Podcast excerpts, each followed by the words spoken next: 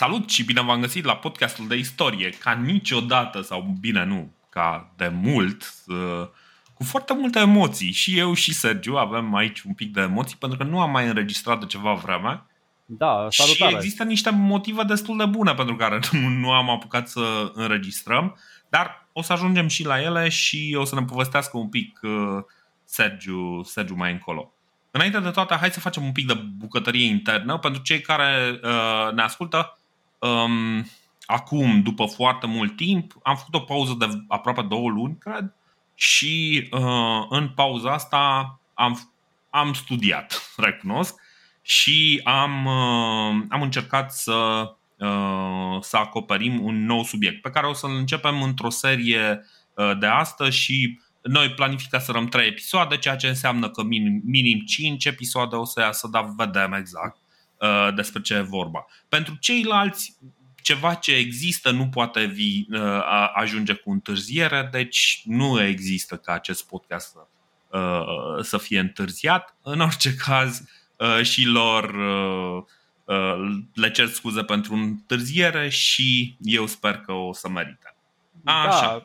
Prima Vom... chestie, Sergiu, Sergiu, înainte, hai să nu uităm planul nostru, primul lucru. Am făcut ceva greșeli importante în podcastul anterior? Nici nu se pune problema, am fost de-a dreptul impecabil data trecută. Exact, perfecțiunea nu există cu excepția episodului anterior. Băi, tura trecută am fost într-un tărâm al ideilor, pentru că Marcus Aurelius, de fapt de acolo a pornit toată, toată digresiunea aia noastră. Mm-hmm. Uh, și ca să-mi fac puțin încălzirea, aș putea să spun, apropo, uh, sunt conștient că urmează un episod din ăsta unde va trebui să ne punem puțin, puțin mai mult mințile la contribuție, uh, și o să-i salut doar pe ascultătorii noștri, nu și pe neascultători. Pentru că dacă îi, i-aș saluta pe cei care nu ne ascultă, aceștia neascultându-se oricum nu ar ști. Înțelegi? Și gestul meu ar fi complet inutil. Adică e ca și cum nu i-aș fi salutat. Așa că mai bine nu-i salut, că n-are rost. Și na, asta ca să facem trecerea de la istorie la, la filozofie. Cum ai spus și tu, e greu un pic după două luni de inactivitate podcastuală. Încercăm și noi să ne, să ne intrăm în ritm. Și da, ne avem, emoții. avem un pic emoții, dar suntem... Da. Sunt, da. Suntem convinși că sunte, sunteți alături de noi și o să, o să facem față cu brio. Primul lucru pe care, adică următorul lucru pe care vreau să-l facem este clar să vorbim despre oamenii care au ales să ne, să ne sprijine, să ne dea câte o cafea ca să putem să vorbim cu un pic mai multă vervă la, la acest podcast. Și chiar dacă a fost o pauză destul de lungă și noi n-am mai produs nimic în materie de podcast, îi salutăm pe Alexandru Burcă, Ștefan Mardale și Mihai Berbec, că s-au alăturat uh, celor care ne sprijină cu donații prin Patreon. Uh, pentru cei care vor să o facă, patreon.com slash podcast de istorie, vă așteptăm acolo. Din păcate nu, nu reușim să producem mai mult conținut pe care să-l punem acolo. Din când în când poate o să producem ceva nou, nu promitem niciodată, însă pentru că ne este suficient de dificil să producem podcastul așa cum este acum. Deci, oricum, mulțumim celor care decid să ne cumpere o cafea în felul ăsta sau să ne ajute un pic, pentru că Sergiu nu bea cafea și atunci să, să ne ajute un pic să ne mai scadă nota de plată la, la librării. Și da, o să, o să mergem un pic mai departe acum. Da, mulțumim, Sergiu, mulțumim și join da. the club. Uh, welcome to the club, da. Sergiu, zi-ne ce s-a întâmplat. Ah. Da, ok, am stabilit înainte că mă lasă dorință să vă explic puțin, nu e nicio scuză, vreau doar să, să vă explic puțin ce am făcut în astea două luni. Și vi le spun pentru că foarte multă lume s-ar putea să nu le știe și mă gândesc că ar fi bine să, să le știe. În învățământ unde lucrez eu, în perioada asta, iunie-iulie, se dau tot felul de examene. Ați auzit, da, evaluare națională, bacalaureat, titularizare, definitivat, în fine, sunt examene și pentru copii și pentru profesori, și pentru cei mari și pentru cei mici. E după aceea comisia de înscriere la liceu, introducem opțiuni, contestații, toate astea, dar pentru fiecare examen, pentru fiecare etapă în parte, se formează câte o comisie. Și comisia asta e formată din oameni, da, președinte, vicepreședinte, tot felul de membri. Eu am făcut parte din multe din aceste comisii. E nevoie de niște oameni cât de cât instruiți, pricepuți, da, subiectele ajung într-un mod din ăsta informatic securizat. Ele trebuie printate, multiplicate, duse, puse în plicuri, duse prin clase, mă rog, peste tot în clase, la comisii e obligatorie supravegherea asta audio-video. Trebuie să te asiguri că-i prins pe aia în cadru, îți merge microfonul, ai spațiu de stocare, totul e în regulă și așa mai departe. Se iau subiectele, dar vă explic chestiile astea pentru că, de fapt vă spun la sfârșit de ceva, vi l-am explicat așa un pic mai detaliat. Se iau alea, se duc la I S J, se duc după aceea în alt județ, pentru că nu se mai corectează în județul de reședință. A, au făcut din nou chestia asta în care da, da. fac schimb de județe. Iarăși, da. dacă urăște cineva județul Brașov. Exact, exact. La altă comisie, de exemplu, uite, eu la evaluare națională am fost la uh, comisia de evaluare. Uh, uh-huh. ajung, au ajuns subiectele din uh, Sibiu la noi. Au ajuns trei mii șase sute de lucrări, trei mii trei sute la română, trei sute la germană. Și avem acolo, da, avem un program special, introducem notele, ordonăm alfabetii lucrările. Deci fizic, credeți-mă, e o lucrare din asta aproape sisifică, foarte migăloasă, să aranjezi atâtea lucrări în ordine, în ordine alfabetică a numelui elevului. Și nu înțelegeam de ce. Pentru a fi mult mai ușor de extras după aceea lucrările care sunt contestate. De obicei zece la sută din elevi depun contestații și atunci e nevoie să le scoți și să nu te mai, da, să pierzi timpul atunci. Se lipesc niște hârtii albastre și așa mai departe, da? Deci tot felul, nu mai continuă acum, ați înțeles ideea, tot felul de mici chichițe, tot felul, iar supraveghere audio-video, vin, vin o grămadă de corectori, vin profesori evaluatori, gândiți-vă cât trebuie să vină ca să corecteze toate lucrările astea și așa mai departe.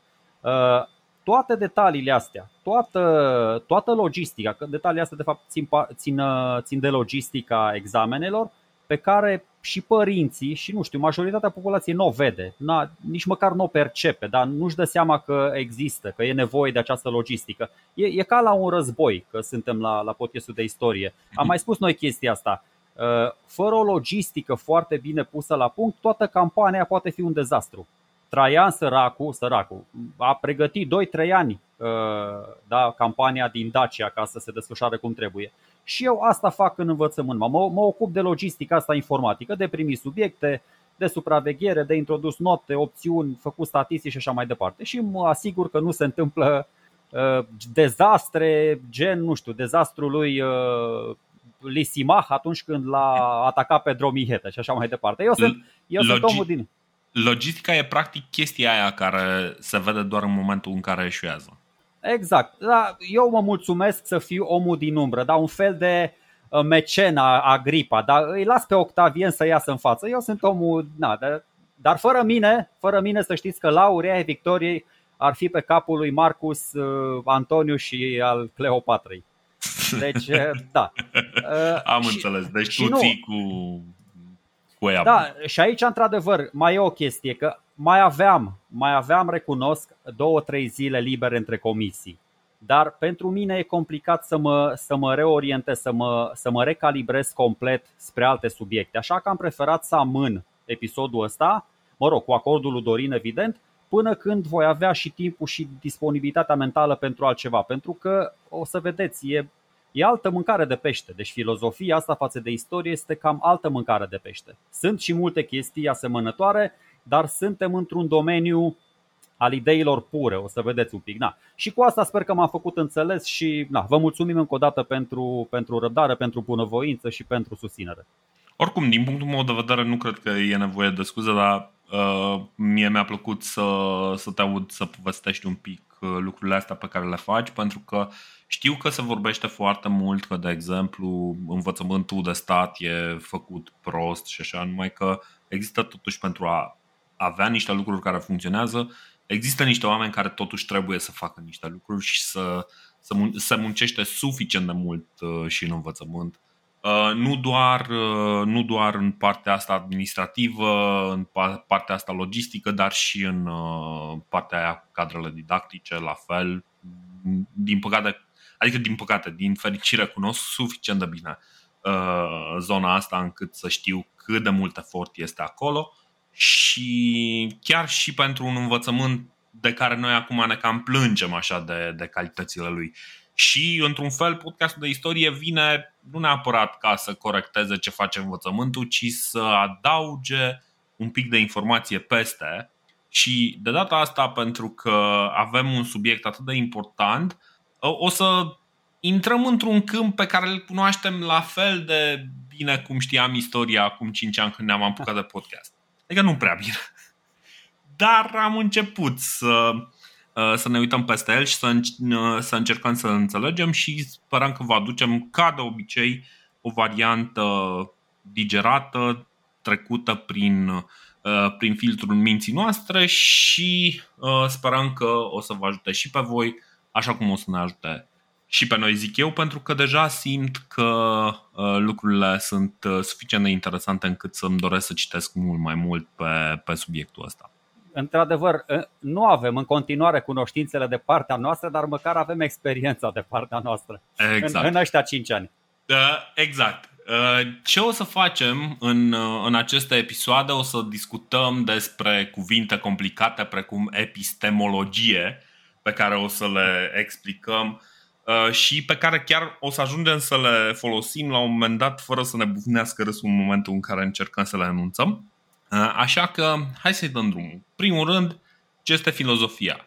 Hai să începem de acolo, ce este filozofia și, um, și să vedem încotro ne ducem. Deci, filozofia, destul de simplu, vine filo, uh, filo care este dragoste de ceva și sofia care este înțelepciune. Deci, filozofia este dragostea de înțelepciune.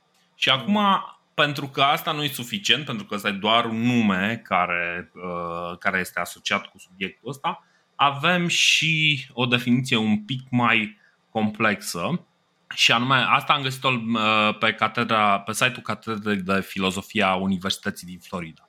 Deci așa, filozofia e activitatea oamenilor prin care aceștia încearcă să înțeleagă adevăruri fundamentale despre ei înșiși, despre lumea în care trăiesc, despre relația lor cu lumea și cu cei din jurul lor.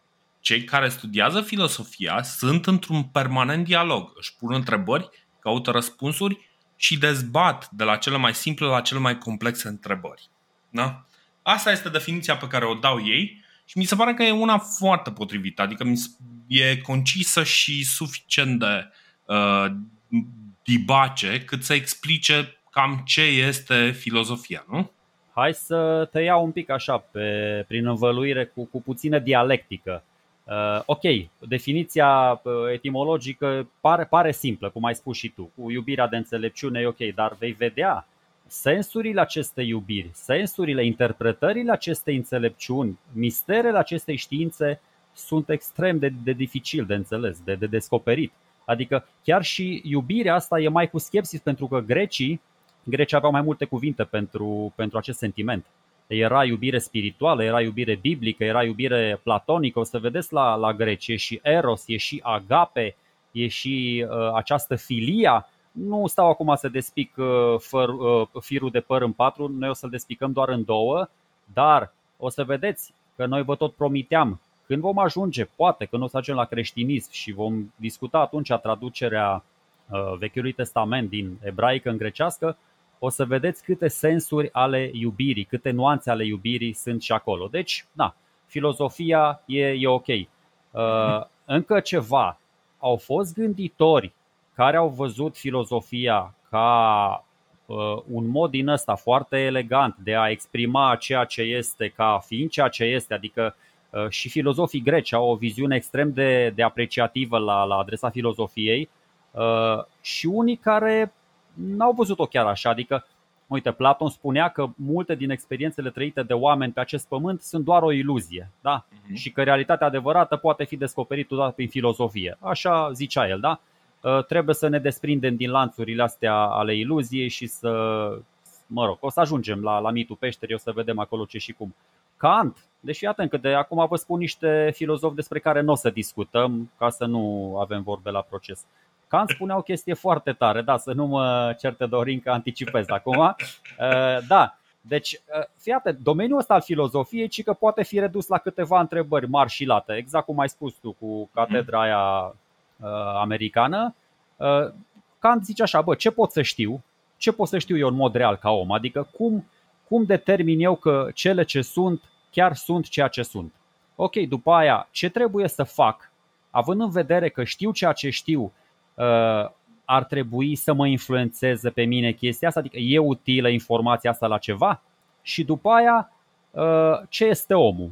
Adică având în vedere că știu anumite chestii, fac anumite chestii care sunt determinate din ceea ce știu, bă, mă reprezintă chestiile astea, mă reprezintă pe mine ceea ce știu și ceea ce fac ca individ? Foarte tare. Bine, Bertrand Russell, de exemplu, spune că filozofia e o mizerie. Mă rog, nu spune spune, spune, că e un, spune că e un rezidu, spune că e un rezidu al celorlalte științe, mm-hmm. și are un argument foarte logic pentru chestia asta. Spune că, bă, toate celelalte științe în timp, că ăsta a trăit în secolul douăzeci, în timp au confirmat sau au infirmat într-un mod mult mai elocvent toate toate ideile, toate tezele pe care le-a, le-a generat filozofia. Uh-huh. Și mai e Emil Cioran, vă, e favoritul meu, spune că bă, filozofia nu e de niciun ajutor. Da, el zice că, de fapt, el zice că filozofia eșuează în fața morții. Adică nu ne poate scăpa de disperarea aia de dinaintea ultimei clipe. Asta spune. Pe de altă parte vine Socrate și zice, bă, dimpotrivă, filozofia ne pregătește pentru moarte și ne învață nu doar cum să murim într-un mod onorabil, ne învață mai ales cum să trăim în mod onorabil. Excelent. Da, da. Uh, și e foarte important că te-ai oprit cu Socrate, pentru că mie mi se pare că Socrate, de fapt Platon, da, Socrate, este până la urmă considerat uh, marele gigant al filozofiei, care o să fie folosit ca punct de referință pentru, pentru tot ce urmează, evident, nu pentru cei care sunt înaintea lui, da, că ar fi fost cam greu, dar, dar pentru toți cei care urmează o să devină un punct de referință uh, prin, uh, da, prin, uh, prin puterea gândurilor lui. Categoric, categoric. Eu prin exemplele astea am vrut doar să vă arăt că în mod real nu putem cădea de acord nici măcar în legătură cu o definiție aparent simplă. Dar mm-hmm. o să vedeți, dar rămite cu niște chestii ceva mai complicate, mult mai complicate, pe care o să le discutăm. Așa că eu, eu cel puțin, eu nu o să emit judecăți de valoare în legătură cu ce gândesc unii sau alții. Eu nu o să spun, bă, Thales a zis ceva de bine, ăla a zis ceva adevărat, ăla a zis ceva inutil. Adică nu, nu o să judec uh, lucrurile astea în termeni ăștia, bine, rău, adevărat, mm. fals, util, inutil, că uh, nu cred că despre asta e vorba. Noi, eu o să vă spun, cum a zis și Dorin de fapt mai devreme, noi o să vă spunem doar uh, nici măcar ce gândesc, ci ce am înțeles noi din ce, din ce am citit și din ce gândesc ei. Da, dar are legătură cu noi în primul rând, nu cu ei.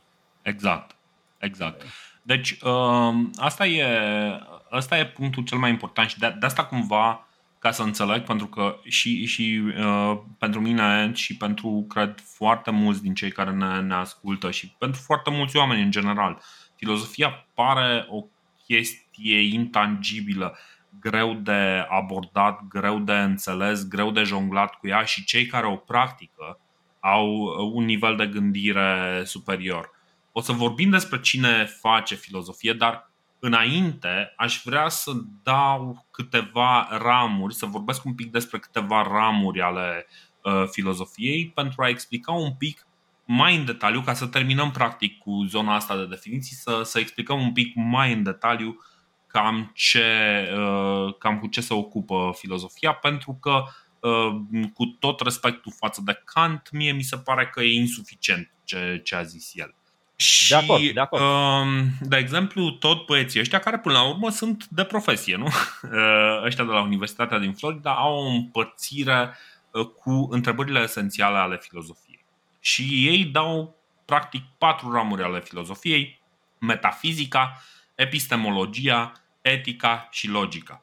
Și o să ajungem, în momentul în care folosim cuvinte de-astea mari, așa cum a fost dialectica, dar o să ajungem la dialectică un pic da. mai încolo, o să le explicăm un pic mai tare, inclusiv epistemologia acum. Deci metafizica, prima. Metafizica e studiul naturii realității, a ceea ce există în lume și în univers, cum cum este, care e natura universului și cum este ordonat, aranjat. Și întrebările tipice metafizicii sunt în zona asta. Există Dumnezeu? Ce e adevărul? Ce este omul? Ce îl face pe om același în timp? Ce îl face practic individul să fie același, să fie o identitate? Universul este format exclusiv din materie sau există ceva mai mult? Deci spiritul, de exemplu. Spiritul nu este material, dar el chiar există, nu există și așa mai departe. Există minte ca suprastructura omului, care e relația ei cu corpul uman, și există liber arbitru.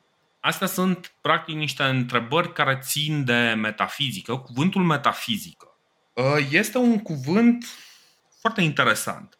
El provine, nu mai știu de la care, de la Anaxagoras cumva? Că la Anaxagoras apare. Da. Dar el practic înseamnă după fizică. Meta înseamnă după, practic, post-fizică. Numai că deja asociindu-se metafizica, și există niște zvonuri că metafizica ar fi fost chestia care se învață după ce înveți fizica, metafizica este deja, a căpătat un nou sens. Nu mai este ce se întâmplă dincolo de, de partea fizică. E într-adevăr ceva mai mult. E practic un studiu. Na, cumva cuvântul metafizică a primit o încărcătură ceva mai, uh, mai serioasă. Așa, așteptam că mi s-a părut că vrei să zici ceva, dar nu, nu vrei să zici. Nu, nu, nu, nu, nu. Voiam să spun doar atât, adică să-l, să-l absolv un pic pe Kant de limitele mele exprimative. Adică sunt foarte multe alte teme kantiene ilustre. Eu am luat doar trei cu titlul de exemplu, așa, adică omul a încercat, mm-hmm, știi, să simplifice pentru, pentru plebe, să zicem, pentru vulg. Dar Kant e mult mai profund de atât, în sensul ăsta mă gândeam cum să... Da. Okay. Nu, nu, nu, nu, deci crede-mă, dau vina pe tine, nu pe Kant. Ah, perfect, gata, gata, sunt okay. Liniștit. Sunt... Bun, epistemologia. Epistemologia, cuvântul înseamnă știința cunoașterii. Epistemos parcă este cunoaștere, mă rog, o anumită formă, și în principiu epistemologia este studiul cunoașterii, e preocupată cu ceea ce putem ști despre lume și cum putem cunoaște lumea. Întrebări. Ce e cunoașterea? Cunoaștem ceva? Putem cunoaște ceva? Orice. Cum cunoaștem ceea ce cunoaștem? Și putem cu certitudine să afirmăm că cunoaștem ceva? Deci, practic, astea sunt niște întrebări care se întorc. Ok, eu chiar știu un lucru? Că, de fapt, asta e întrebarea esențială. Așa, următorul capitol, etica. Studiul eticii se referă la ceea ce trebuie să facă oamenii, care este cel mai bun lucru de făcut într-o anumită situație sau în general.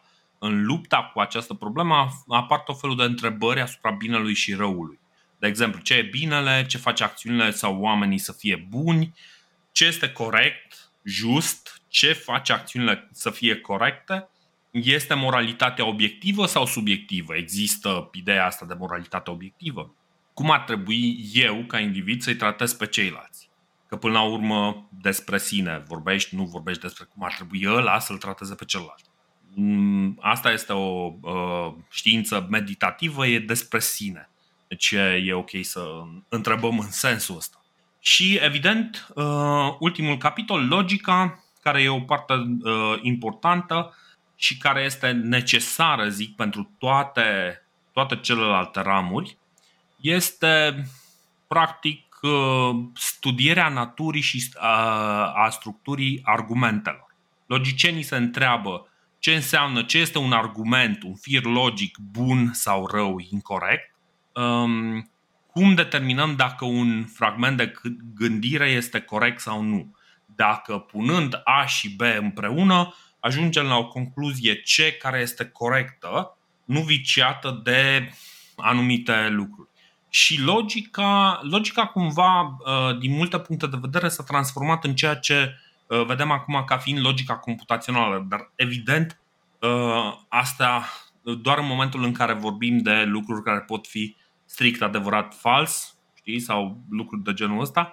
Logica însă e ceva mai mult, este și despre cum argumentezi, cum demonstrezi ceva, și este un element esențial pentru orice bază științifică pentru a absolut orice facem. Deci cumva filozofia în felul acesta se pune la bazele tut, tuturor științelor, inclusiv matematica, care matematica este considerată regina științelor și la baza tuturor științelor. Dar în spatele matematicii este filozofia, știi? Deci cam, cam așa. Trebuie să-l vedești, știi, ca pe, pe ăla, ca pe uh, eminența cenușie din spatele matematicii, știi?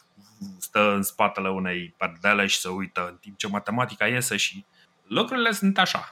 În, în vremurile noastre este fix așa cum ai spus tu, într-adevăr. Avem aceste ramuri ale filozofiei, epistemologia, metafizica, nu știu, ontologia, toate astea, da, logica, etica, în fine, nu, nu vreau să, adică eu o să-mi văd lungul nasului, eu nu o să mă bag în subiecte din astea prea complicate, eu nu vreau să mă fac de râs, eu o să adopt vorba lui Cezar, decât codaș la oraș, mai bine în satul meu fruntaș. Eu o să pornesc de la nivelul primilor filozofi și la ăia să știi că nu, era, nu erau, n-aveau atât de multe ramuri.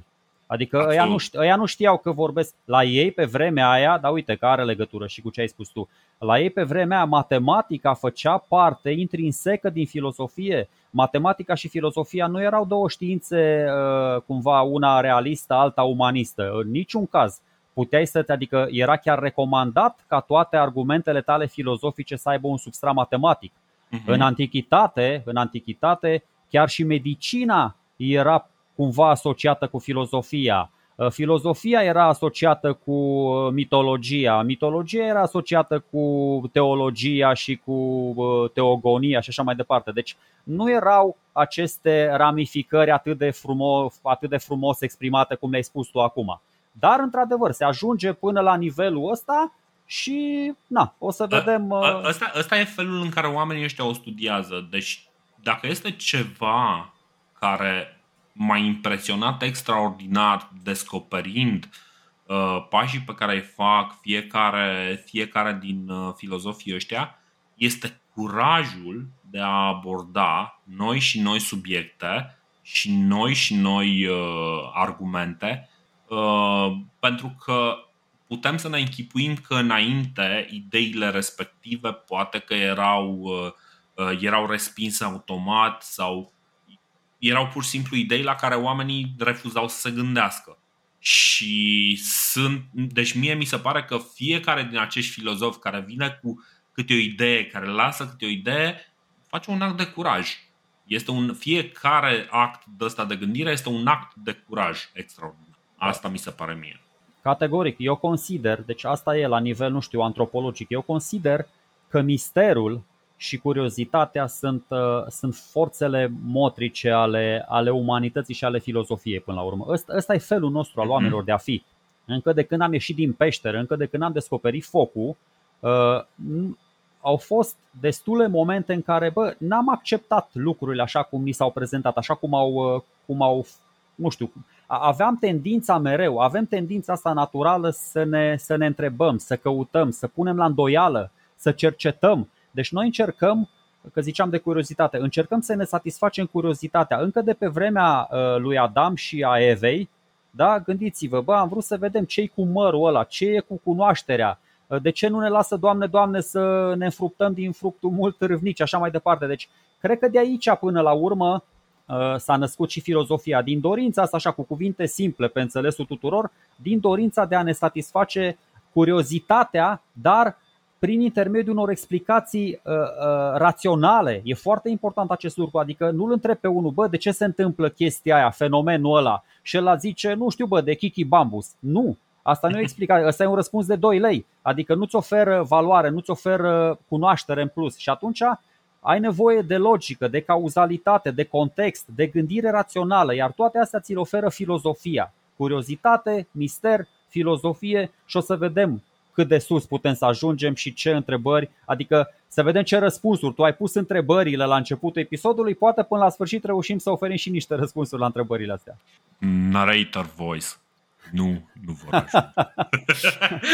Dar, uh, bun, revenind la... Deci tu acum mi-ai ridicat la filă următoarea întrebare pe care o aveam în minte și pe care aș dori să, să o abordăm și anume, cine anume practică filozofia? E o întrebare foarte interesantă, foarte interesantă pentru că uh, cumva, nu știu, e genul ăla de, de știință uh, de care oamenii se feresc, știi? Și dacă te uiți un pic peste numele astea pe care o să le, noi, noi o să le enumerăm, o să vedem, o să rămânem cu impresia că filozofia este practicată numai de oamenii bogați, care au o stare, care au un, o forță în societate, care sunt, să zicem așa, în termeni moderni, influenceri, sau într-o formă sau alta. Dar realitatea, din punctul meu de vedere, este că filozofie practicăm cu toții, poate uneori sau cel mai des, fără să știm lucrul ăsta. Acum, valoarea filozofiei pe care o practicăm este dată în primul rând de cultura pe care o avem și de capacitatea noastră de a formula niște, uh, niște argumente uh, logice sau uh, emoționale importante. Dar uh, filozofia nu este ceva care este practic interzis neofiților. Nu. Este, este ceva ce oricare dintre noi sunt teme care ne interesează pe toți, care până la urmă ne afectează pe toți și sunt lucruri pe care poate, niște întrebări pe care poate ni le-am pus cu toții, poate nu am îndrăznit pentru că uneori întrebările ne sperie mult mai tare decât eventualele răspunsuri. Deci chiar numai întrebările pot să fie... Uh, să aibă această capacitate să ne sperie. De exemplu, pentru foarte mulți, ok, există ceva după moarte.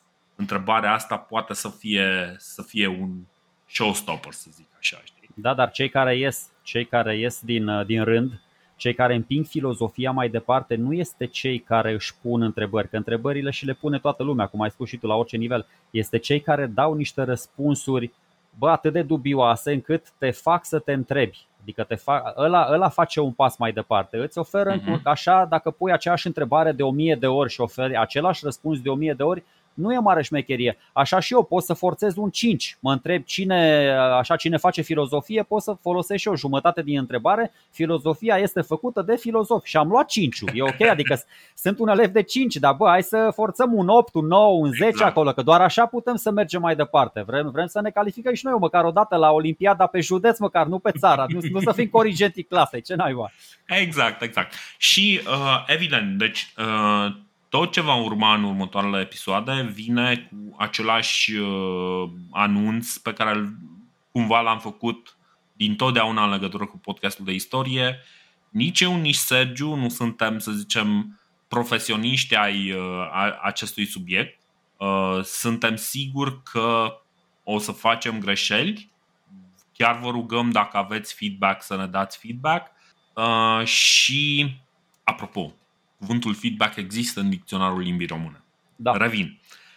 Deci dați-ne feedback, corectați-ne, nu este absolut nicio problemă. Noi încercăm să fim cât mai exacti în informațiile pe care le aducem și în comentariile pe care le facem, dar evident întotdeauna putem să greșim ceva, mai ales când este ceva atât de diferit de ceea ce făceam până acum.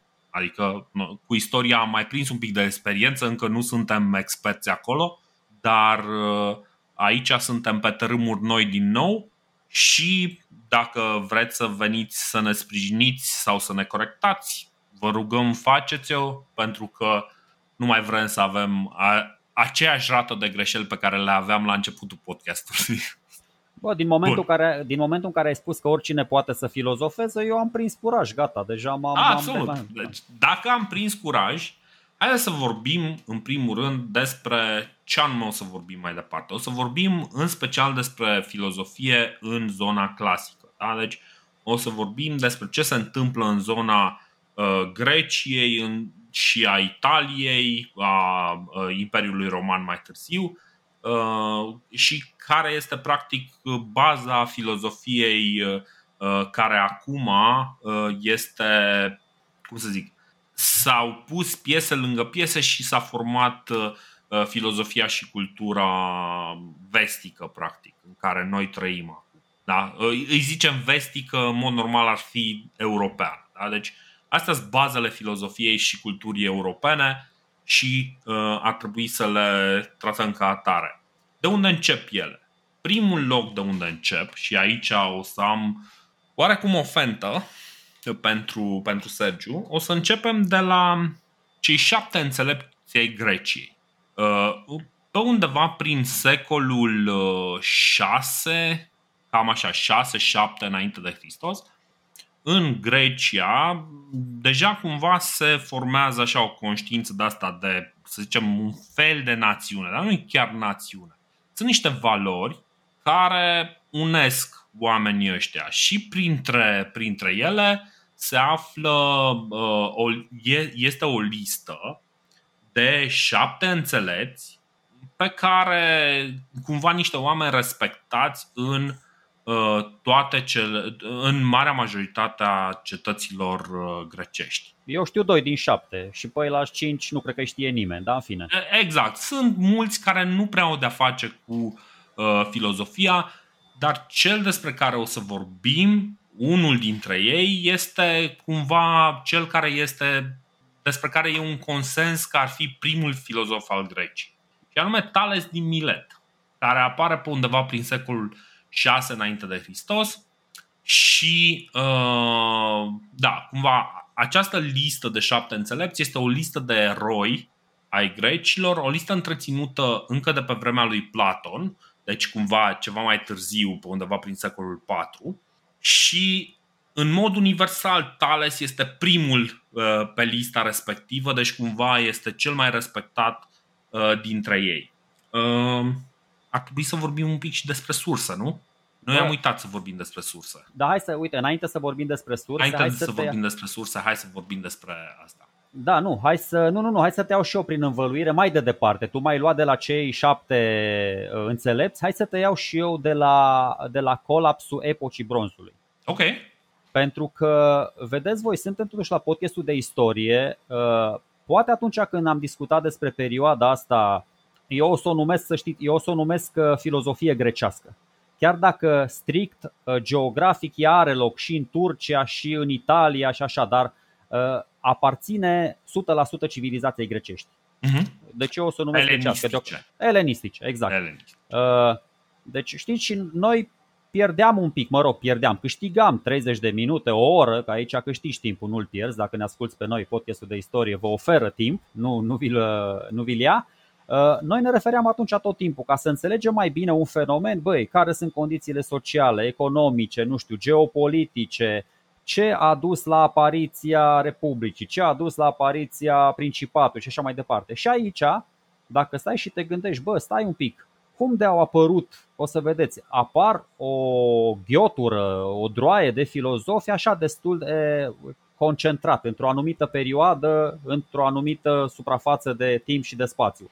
Uh, și să știți că din punct de vedere istoric tot începe după colapsul epocii bronzului. Adică atunci are loc o resetare în, în jurul Mării Mediterane. Toată civilizația asta, știți că dispar uh, micenienii, minoanii, hitiții. Vin oamenii mărilor, de care vă spuneam eu atunci că de fapt sunt oamenii uscatului. Vin dorienii, vin tracii, sunt tot felul de migrații pe acolo, da? Și e nevoie de vreo trei sute patru sute de ani să se reașeze puțin lucrurile, să înceapă din nou să, evolu- să crească, iar cultura asta și civilizația trebuie să evolueze. Pentru că și Egiptul și Mesopotamia decăzuseră destul de mult și ele.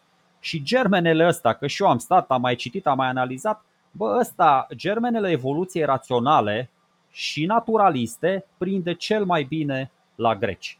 Și nu la orice greci, pentru că erau dorieni ăia mai, mai fioroși, mai războinici, ci la uh, alt trib de greci, ionienii. Ăștia erau cei mai uh, deschiși la minte, cei mai întreprinzători, cei mai mobili uh, din punct de vedere comercial, naval, uh, rivalizau cu, cu fenicienii, s-au dus prin Egipt, s-au dus, adică aveau o, o societate din asta deschisă. uh, Egiptul, deși pe partea de matematică și, astrono- și astronomie era mai uh, era deasupra grecilor, Egiptul avea o societate mult prea închistată, mult prea religioasă. Și o să vedeți, uh, deschiderea asta îi ajută foarte mult pe greci să îi depășească pe toți ceilalți. Polisurile grecești și coloniile din uh, aferente acestor polisuri, bă, aveau avea o libertate religioasă foarte importantă. De la asta se pornește la greci, ca și la romani mai târziu. Noi am mai spus, religia n-a fost o chestie foarte instituționalizată. N-a existat o dorință, adică oamenii ăia încă nu s-au prins cât de utilă poate fi religia în controlul maselor și atunci i-au lăsat pe ăștia așa de capul lor, n-au vrut să facă foarte mulți prozeliți. Și de Bine, aici real s-au lăsat ei pe sine înșiși, știi? Da, da, corect, corect, asta, da, că s-au autoguvernat, într-adevăr, aia a fost uh, gândirea lor atunci și bine că au gândit așa. Și din uh, conglomeratul ăsta de libertate, plus rațiune, plus avânt economic, plus nivel de trai, plus, uh, nu știu, confluență de culturi, apar aici cei dintâi filozofi, unde oare o să ne spună Dorin în cele ce urmează. Da, exact. Deci, uh, ok, este această confluență de culturi, dar trebuie să înțelegem că sunt, sunt totuși niște, niște idei de bază care uh, unesc, din punct de vedere cultural, aceste, aceste zone. Și există o compilație și, și aici cumva, înainte să vorbesc de Thales, există o compilație de o sută patruzeci și șapte de maxime, numite maximele delfice, care erau cumva uh, asociate cu acești șapte înțelepți de care, de care vorbeam. Și această listă, cum am zis, variază. Thales este acolo unul din ei, uh, printre cei mai importanți. Thales poate fi numit filozof, ceilalți în mare parte sunt preocupați de legislație, de politică, de conducere, de, de alte lucruri. Sunt, sunt practic niște personaje pe care dacă am fi intrat uh, cu, aceeași, uh, cu același nivel de detaliu în istoria Greciei, probabil că, că am fi putut să, să le discutăm. Printre maximele astea delfice, Uh, sunt niște maxime precum ascultă de zei, cunoaște-te pe tine însuți. De aici vine, apropo, cunoaște-te de, uh, pe tine însuți. Respectă-ți părinții, nu invidia pe alții. Maximele delfice sunt un cod moral chiar decent, care e prins în o sută patruzeci și șapte maxime succinte.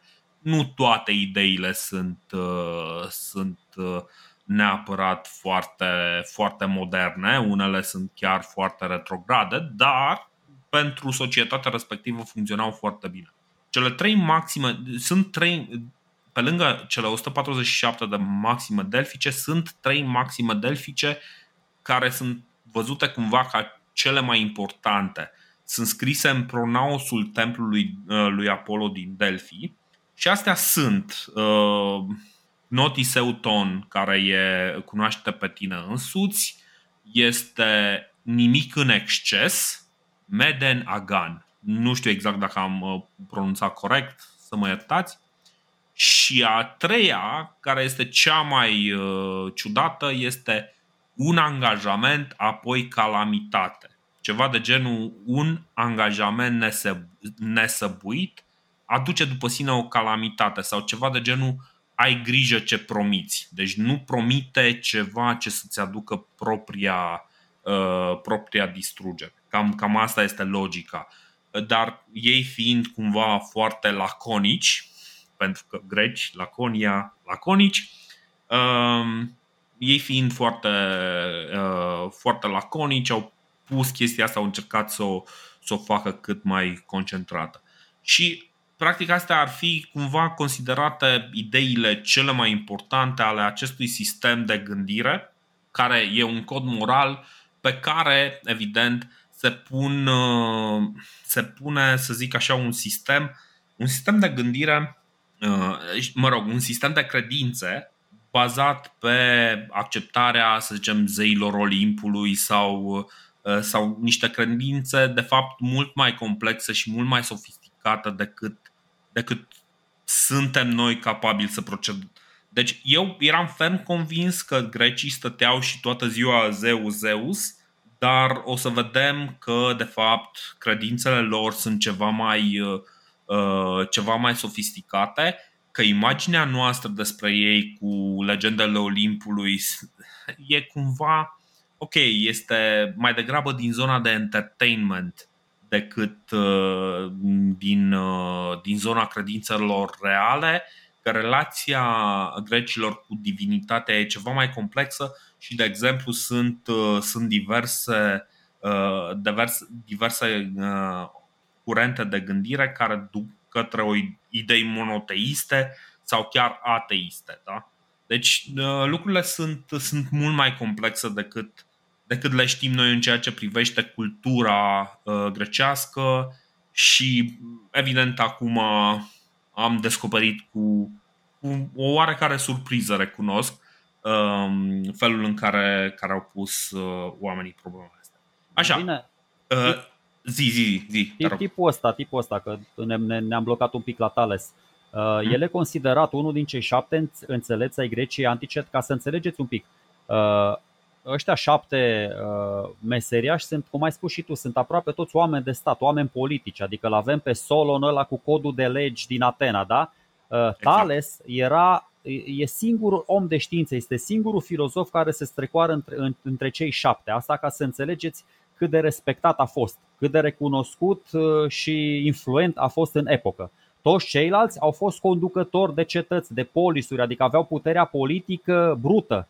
El n-avea, avea doar puterea minții sale și cu puterea minții sale s-a impus și în lumea asta reală. Uh-huh. Și de la Thales, într-adevăr, nu știu, cum, nu mai știu cine a zis, Platon sau Aristotel, chiar așa cum, așa cum Cicero spune despre Herodot că este primul istoric, așa și, ta, și Platon sau Aristotel, dar nu mai știu exact cine, spune despre Thales că este primul filozof. Și dacă e să comparăm din nou aceste două științe, Herodot a trăit în secolul cinci, patru sute optzeci - patru sute treizeci pe acolo, dacă nu mă înșel. Deci filozofia este o știință mai veche decât istoria și nu e de mirare, adică e natural mm. să fie așa.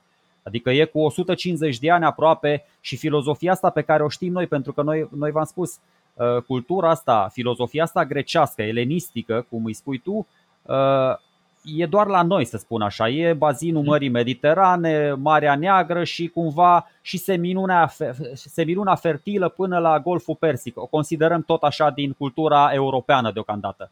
Dar în paralel cu oamenii ăștia, bă, mai gândesc și alții, prin India, prin China, nu știm ce gândesc, o să aflăm poate mai încolo sau poate nu o să aflăm niciodată. Dar Thales, tipul ăsta și, a, mai, mai spuneam eu o chestie, că tot uh, gluma asta, mai, mai în glumă, mai în serios.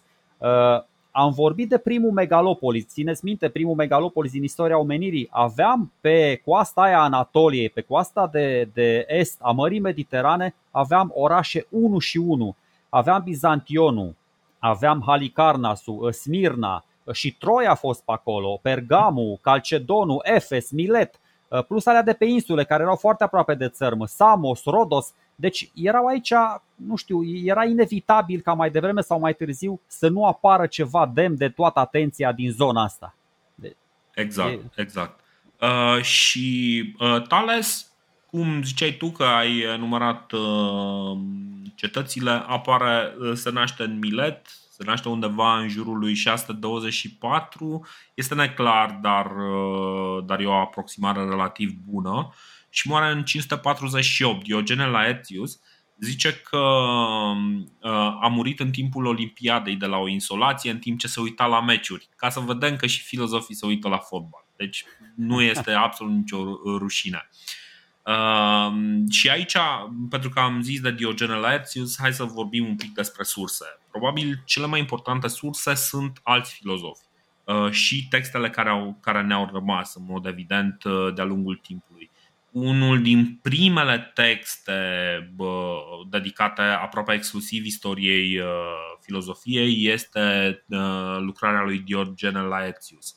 Dar înainte de el, uh, Plato, uh, Platon face, uh, face foarte multe referințe, pentru că el uh, ia și rediscută ideile multor filozofi. Și atunci o să regăsim foarte multă informație despre filozofii presocratici în scrierile lui Platon.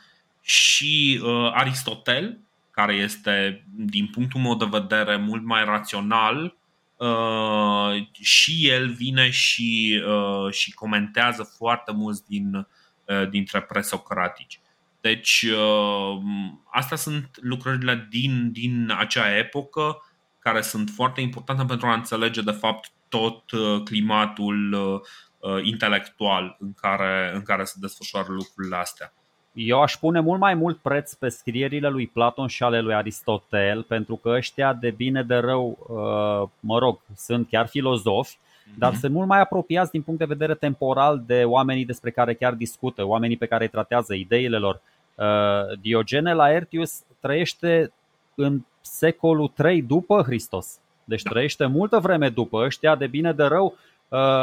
Mai să spun așa. Da, mai sunt, adică două sute, o sută de ani, unii sunt chiar contemporani, o să vedem că Platon chiar prinde unu, doi, trei sofiști. Dar uh-huh. de aia spun, scriu îi prinde chestii, și smotocește. Îi, îi smotocește rău de tot, exact, da, într-adevăr. Da, da, deci am rezolvat și cu sursele, încercăm să ne bazăm pe ele cât putem. Acum nu o să fim, exact. Din nou, am mai spus chestia asta și la istorie, bă, nu o să fim atât de critici cu sursele din simplu fapt că sunt singurele pe care le avem. Nu putem să le demolăm, nu putem să le demontăm. Ok, ne uităm așa un piculeț, mai strâmbăm din nas când ăla, adică e foarte, eu v-am mai spus, ăsta este un mod de manipulare cel mai mârșav, cel mai pervers, să te folosești de ideile unui înaintaș care e considerat unul dintre șapte, cei șapte înțelepți cumva, și să le folosești ca să-ți argumentezi tu ideile și tezele. Da? Mm-hmm. Gândiți-vă, gândiți-vă la chestia asta. Eu nu spun că asta a făcut Platon sau Aristotel, dar ar putea să facă. Ca orice om să zică, uite bă, Hitler să zicem, da, vrea să invadeze Austria și zice, bă, uite, Aristotel sau Heraclit a spus că totul e război. Aoleu, păi dacă a zis Heraclit că totul e război, hai să ne batem cu toată lumea. Adică înțelegeți ce vreau să spun, știi? Adică poți să iei niște idei și să le folosești tot timpul în avantajul tău. Na, să sperăm că, adică nu o să fim să atât de absurzi. Exact, să sperăm că Diogene Laertius nu a fost un criminal da. la, fel de, la fel de mare ca Hitler, da? Exact. Bun. Uh... Hai să vorbim un pic despre climatul în care uh, activează Thales. Și apropo, pentru majoritatea filozofilor o să vorbim mai degrabă în ce, ce zonă temporală activează, nu neapărat când se nasc, când mor, pentru eu, că eu... nu o să avem informațiile astea. Zi. Eu cred că este un climat, tem... o glumă proastă, cred că este un climat mediteranean. Exact, e, e foarte bine, deci mă bucur că ai, ai observat acest lucru. Deci în vremea lui, lui Thales este o mare de explicații, nu numai o mare mediterană, ci și o mare de explicații de natură teistă. Și aici, iarăși, vorbeam despre filozofie și despre curaj și aici zic eu că, că este, este sursa curajului lui Thales și motivul pentru care uh, își are locul în, între cei șapte înțelepți ai Greciei. Uh, fenomene precum fulgerele, cutremurile erau asociate zeilor. Lumea era explicată prin legende și mituri legate de zei și de eroi antropomorfici. Cam cum știm și noi. Thales este printre primii care încearcă să găsească explicații naturale pentru ceea ce se întâmplă în jurul lui, fără referințe la supranatural. De exemplu, încearcă să, să explice cutremurile. Sugerează că pământul plutește pe apă și că cutremurile apar atunci când pământul este zguduit prea tare de valuri. În mod întâmplător, pământul este într-adevăr format din niște plăci care plutesc, nu chiar pe apă, dar teoria lui Thales nu este foarte depărtată de, de realitate. Ca individ, ca, ca, și, ca și om de știință, de fapt, reușește să facă câteva predicții. Deci, de exemplu, cea mai interesantă e că prezice eclipsa din anul cinci sute optzeci și cinci înainte de Hristos, ceea ce arată că totuși există o sofisticare în aparatul matematic și o înțelegere a a mișcării corpurilor pe cer, pe cer ceea ce e, e destul de, de important. Studiază geometria și uh, Diogene Laertius este cel care sugerează că ar fi fost primul care a măsurat înălțimea piramidelor folosindu-se de umbra lor în momentul în care umbra era egală cu înălțimea lor. Și lui Thales îi se atribuie teoreme importante legate de triunghiurile isoscele și de proporțiile triunghiurilor tăiate de o linie paralelă. Nu știm dacă într-adevăr ale lui sunt teoremele respective, dar sunt asociate cu ele și teorema lui Thales se învață acum în clasa șapte, dacă țin bine minte, nu? A șasea sau a șaptea, da, s-ar putea. Da, da, da. Deci imaginați-vă, omul nu e doar filozof, e astronom, cum ai spus, e matematician. Chestia asta că știa, adică și-a dat el seama de înălțimea unei piramide prin măsurarea umbrei sale, e o chestie foarte isteață dacă știi relațiile dintr-un triunghi dreptunghi isoscel. Ai o catetă, cateta aia, aia e orizontală, adică umbra este egală cu cealaltă catetă, adică înălțimea piramidei, și și-a dat seama el că într-un moment al zilei înălțimea, bine, el a început cu un om, înălțimea unui om este egală cu umbra sa și de acolo a tras concluzia că și la piramide e la fel, na, evident. Mm. Deci e foarte tare, adică da, un triunghi, avem un triunghi cu un unghi drept și cele două catete sunt egale. Teorema lui Thales, toată lumea trebuie să știe teorema lui Thales, da, avem un avem un triunghi A B C și cum ai spus și tu, D E este un segment paralel cu una din laturi, cu B C. Mm-hmm. Și după aceea avem uh, alea A D supra D B, A E uh, supra E C. Asta este, adică sunt niște puncte, în fine, e mai greu de explicat exact. Așa. Da, din păcate doar cu cuvinte ne e destul de greu să, să explicăm. Dar știți despre ce vorbim, teorema lui Thales, este fix acel Thales. De ce este importantă geometria? Că poate nu, nu toată lumea înțelege de ce e importantă geometria și am un sentiment că dacă s-a explicat la școală, explicația s-a uitat. Geometria este foarte importantă în momentul în care vrei să construiești orice care vrei să nu se, să se dărâme. Da? E pur și simplu. Deci trebuie să faci calcule de cum să faci un, un acoperiș, cum să faci, cum să construiești ceva fără să se prăbușească. Geometria este foarte importantă pentru niște activități de bază ale, ale omenirii. Nu poți să stai într-o uh, cocioabă în care să pui lucrurile și să-ți faci tu acolo un cuib. Trebuie să faci ceva mai sofisticat și atunci geometria este, este foarte importantă. Genul ăsta de, de informații sunt la rândul lor foarte importante și observațiile astea devin pentru unii, uh, pentru unii matematicieni devin adevărate secrete uh, în branșă și o să vedem că secretul în materie de ma- aparat matematic o să fie o temă uh, foarte importantă, de exemplu prin Evul Mediu uh, european. Băi, să știi Dar... că a, au fost niște secrete păstrate atât de bine încât la noi în România în anul două mii douăzeci și doi sunt meșteri, calfe mari și zidari, care nu știu uh, lungimea cercului și atunci îți fac niște scări din astea proaste și circulare care se termină la jumătatea etajului, știi? Ei nu știu că e doi pi r și să calculeze raza, o fac așa după, știi? Și na, da, se da, întâmplă. Da, normal, normal. Nu, deci într-adevăr secretele sunt mult prea bine păstrate, dar în momentul ăsta știința este destul de gratuită, cel puțin în momentul în care școala este obligatorie, deși știi cum e, poate și școala este o încălcare a drepturilor individuale. Că nu îl înveți așa chestii ce vrei tu, nu, dom'le, vreau să mă învețe ce vreau eu. Da, și dacă omul vrea să învețe că aria cercului nu este pi r pătrat, este, nu știu, patru r, că e mai ușor de, de calculat, atunci aia e. Uh, bun, dar Thales ăsta este, deci în primul rând, uh, cum ziceam, mie mi se pare foarte curajos să vii să, să încerci.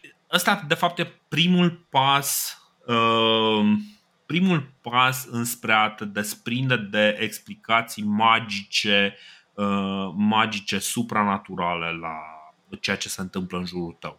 Să accepti faptul că ar putea exista cauze supranaturale într-o lume în care ești înconjurat de superstiție. Este foarte greu să vezi, să fii printre puținii care văd cu claritate că totuși anumite lucruri poate au legătură, poate nu au o legătură mistică, poate există o legătură logică și uh, o legătură foarte importantă pe care tu o poți uh, folosi. Și este acea poveste foarte interesantă uh, legată de felul în care a făcut bani Thales. O povestești tu? Nu, povestește-o tu. Eu vreau să spun doar așa. Da, știu, cu uleiul de măsline. Bă, mi-am dat seama că de fapt Thales este primul comunist din lume, pentru că este, omul este multilateral dezvoltat. Deci o să vezi, nu, nu e doar filozof, astronom, matematician și înțelept. Este și inginer genist, pentru că uite, te las pe tine, eu povestesc anecdota asta altă. Tot așa, avem o legendă cu el în care pentru a trece un râu, zice așa, bă, râul ăsta e prea mare și nu putem să, nu știu, hai să trecem peste el, nu putem să facem un pod așa de mare. Și omul zice, bă, hai să-l împărțim în două cursuri de apă mai mici, mai ușor de trecut. Foarte uh-huh. inteligent. Deci e și inginer genist. Este omul, se pricepe la toate, ce să mai e, tatăl lor Thales. Exact, exact. Povestea asta este legată de felul în care uh, Thales, observând vremea, a prezis o recoltă foarte bună de, de măsline și a închiriat uh, din timp uh, sau cumpărat toate presele de măsline.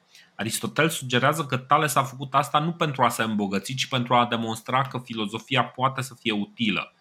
Filozofia așa cum o percepea Thales în momentul respectiv, pentru că e clar că nu, nu se gândea la toată definiția aia pe care v-am dat-o noi la început.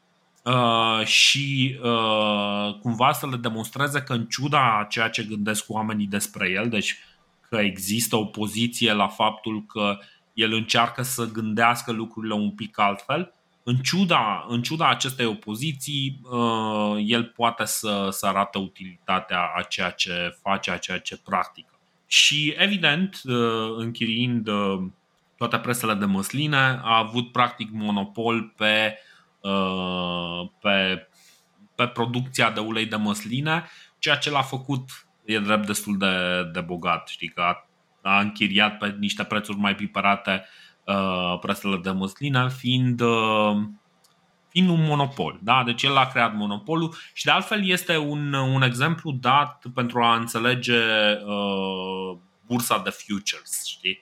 De bursa, bursa de mărfuri, știi? Ceva de genul ăsta e, e, nu mai știu cum îi spune, zice opțiuni, așa.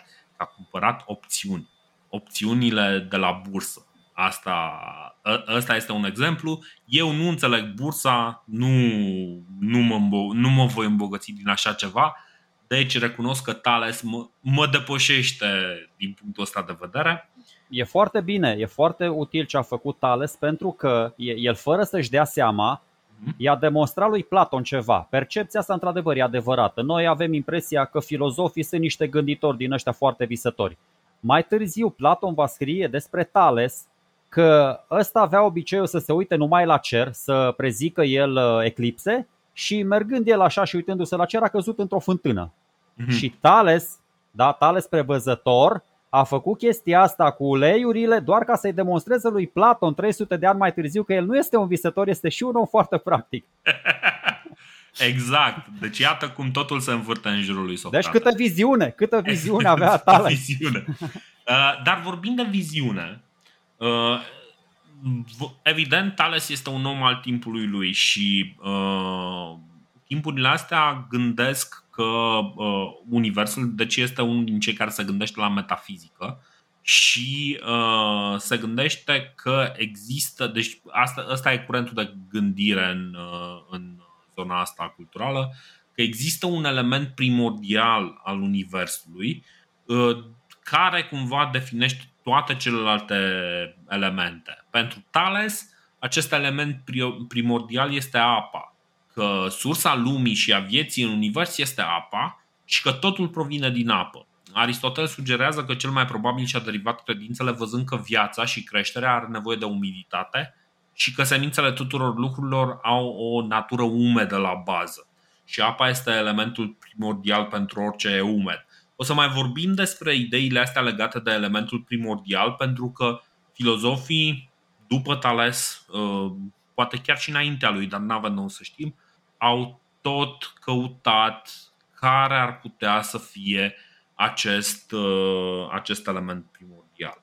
Și cam asta e cu Thales. Cum am zis, se uita la un meci de fotbal, nu de fotbal, dar la o întrecere sportivă în timp ce a fost lovită o insolație și probabil a fost a murit făcând ceea ce dorea, ceea ce îi plăcea. Dar... Dacă stai și te gândești, dacă Așa. stai și te gândești, el nu e departe de adevăr. Adică noi acum, dacă te ia unul prin surprindere și spune, bă, este apa o resursă vitală pentru toate formele de viață din universul ăsta, și pentru plante, și pentru animale, și pentru oameni, dacă stai și te gândești, zici, bă, da, are apa capacitatea să se transforme în toate stările de agregare, mă rog, aproape, mai puțin plasma, adică atunci când îngheață devine din lichid solid, atunci când se topește devine din uh, solid lichid, atunci când se evaporă devine gaz. Deci toată materia, așa credea Thales, bă, toată materia asta este de fapt apă în diferite stări de agregare. Uh-huh. Bine, pentru Thales și pietrele proveneau din apă, dar na, asta spun, unele, unele percepții, unele teze ale acestor filozofi, o să vede, sunt un pic mai naive, sunt un pic așa mai, mai neprelucrate. Dar Ide- ideea lor cred că este să, să aibă o explicație simplă pentru ceva complex, da? Și invariabil ori greșești, ori simplifici mult prea. Eu am văzut-o, eu am citit-o, mie mi s-a părut ok, asta cu apa, asta știm. Deci Thales uh, consideră apa sursa fundamentală a tuturor lucrurilor. E cam singurul lucru pe care cred că ar trebui să-l știe orice om. Asta am învățat și la filozofie când eram mici, mă rog, ce v-am mai oferit noi pe lângă. Ce spune Thales și mi s-a părut mai interesant, uh, și o să, o să întâlnim viziunea asta la mai mulți filozofi, pentru că tu te-ai referit un pic acolo și la uh, cosmogonie și așa. uh, El spune că magneții au suflet. Și care e logica lui? Spune hmm. de fapt că orice se mișcă are suflet. Fără să fii însuflețit nu te poți mișca. Și din nou, bă, dacă așa te gândești la prima vedere, că o să vedeți foarte multe chestii, dacă le gândești la prima gândire, sunt impecabile. Dacă stai și te gândești un pic mai mult, o să le găsești o chichiță acolo, un, un neadevăr, un sofism, o contradicție. Bine, problema noastră este că noi avem foarte multă, foarte multe cunoștințe. Categoric. Avem accesul la foarte multe cunoștințe și clar putem să aducem niște explicații mult superioare, influențați în mod direct sau indirect de gândirea științifică, de milenii de gândire științifică. O, dar mie mi se pare fascinant ce spunem. Eu nu, Doamne ferește, nu-l critic. El spune așa și e foarte frumos, e foarte logic de la, la, la de unde era el acolo. De unde pornește, exact. De, exact. Asta, asta adică, e important. Bă, pentru el toate, în continuare, pentru el toate lucrurile astea conțineau zei în, în ele. Adică totul, ceea ce era însuflețit provine de la zei, asta considera eu, e un dar divin pe care îl primim toți de la zei. Adică pe de o parte venea cu, cu niște, își folosea raționamentul, își folosea observația pentru a înțelege lumea din jurul lui. Pe de altă parte dădea cezarului ce e al cezarului și lui Dumnezeu ce al lui Dumnezeu. Adică nu contesta, era totuși, cum se numește, da, era... Credința asta nu se dusese chiar pe, pe partea natur, naturalistă o sută la sută. Da, da, da. Adică ce ne, ceea ce ne arată că filozofia încă mai are de tras ca să iasă de sub tutela teologiei și a mitologiei. Thales deocamdată este cel care iese un pic din apă, ca să zic așa, dar încă mai are uh, legături strânse cu, cu teologia și cu mitologia. Un alt, uh, un alt aspect important pe care îl observăm la Thales este că face un lucru pe care dacă, dacă l-ar fi făcut alții, probabil am, am fi aflat de ei în, înainte de toți ceilalți, și anume îi învață și pe ceilalți. Este cel care e considerat părintele filozofiei, dar este și primul care practic inițiază o școală de filozofie, o școală, școala de filozofie ioniană sau școala din Milet.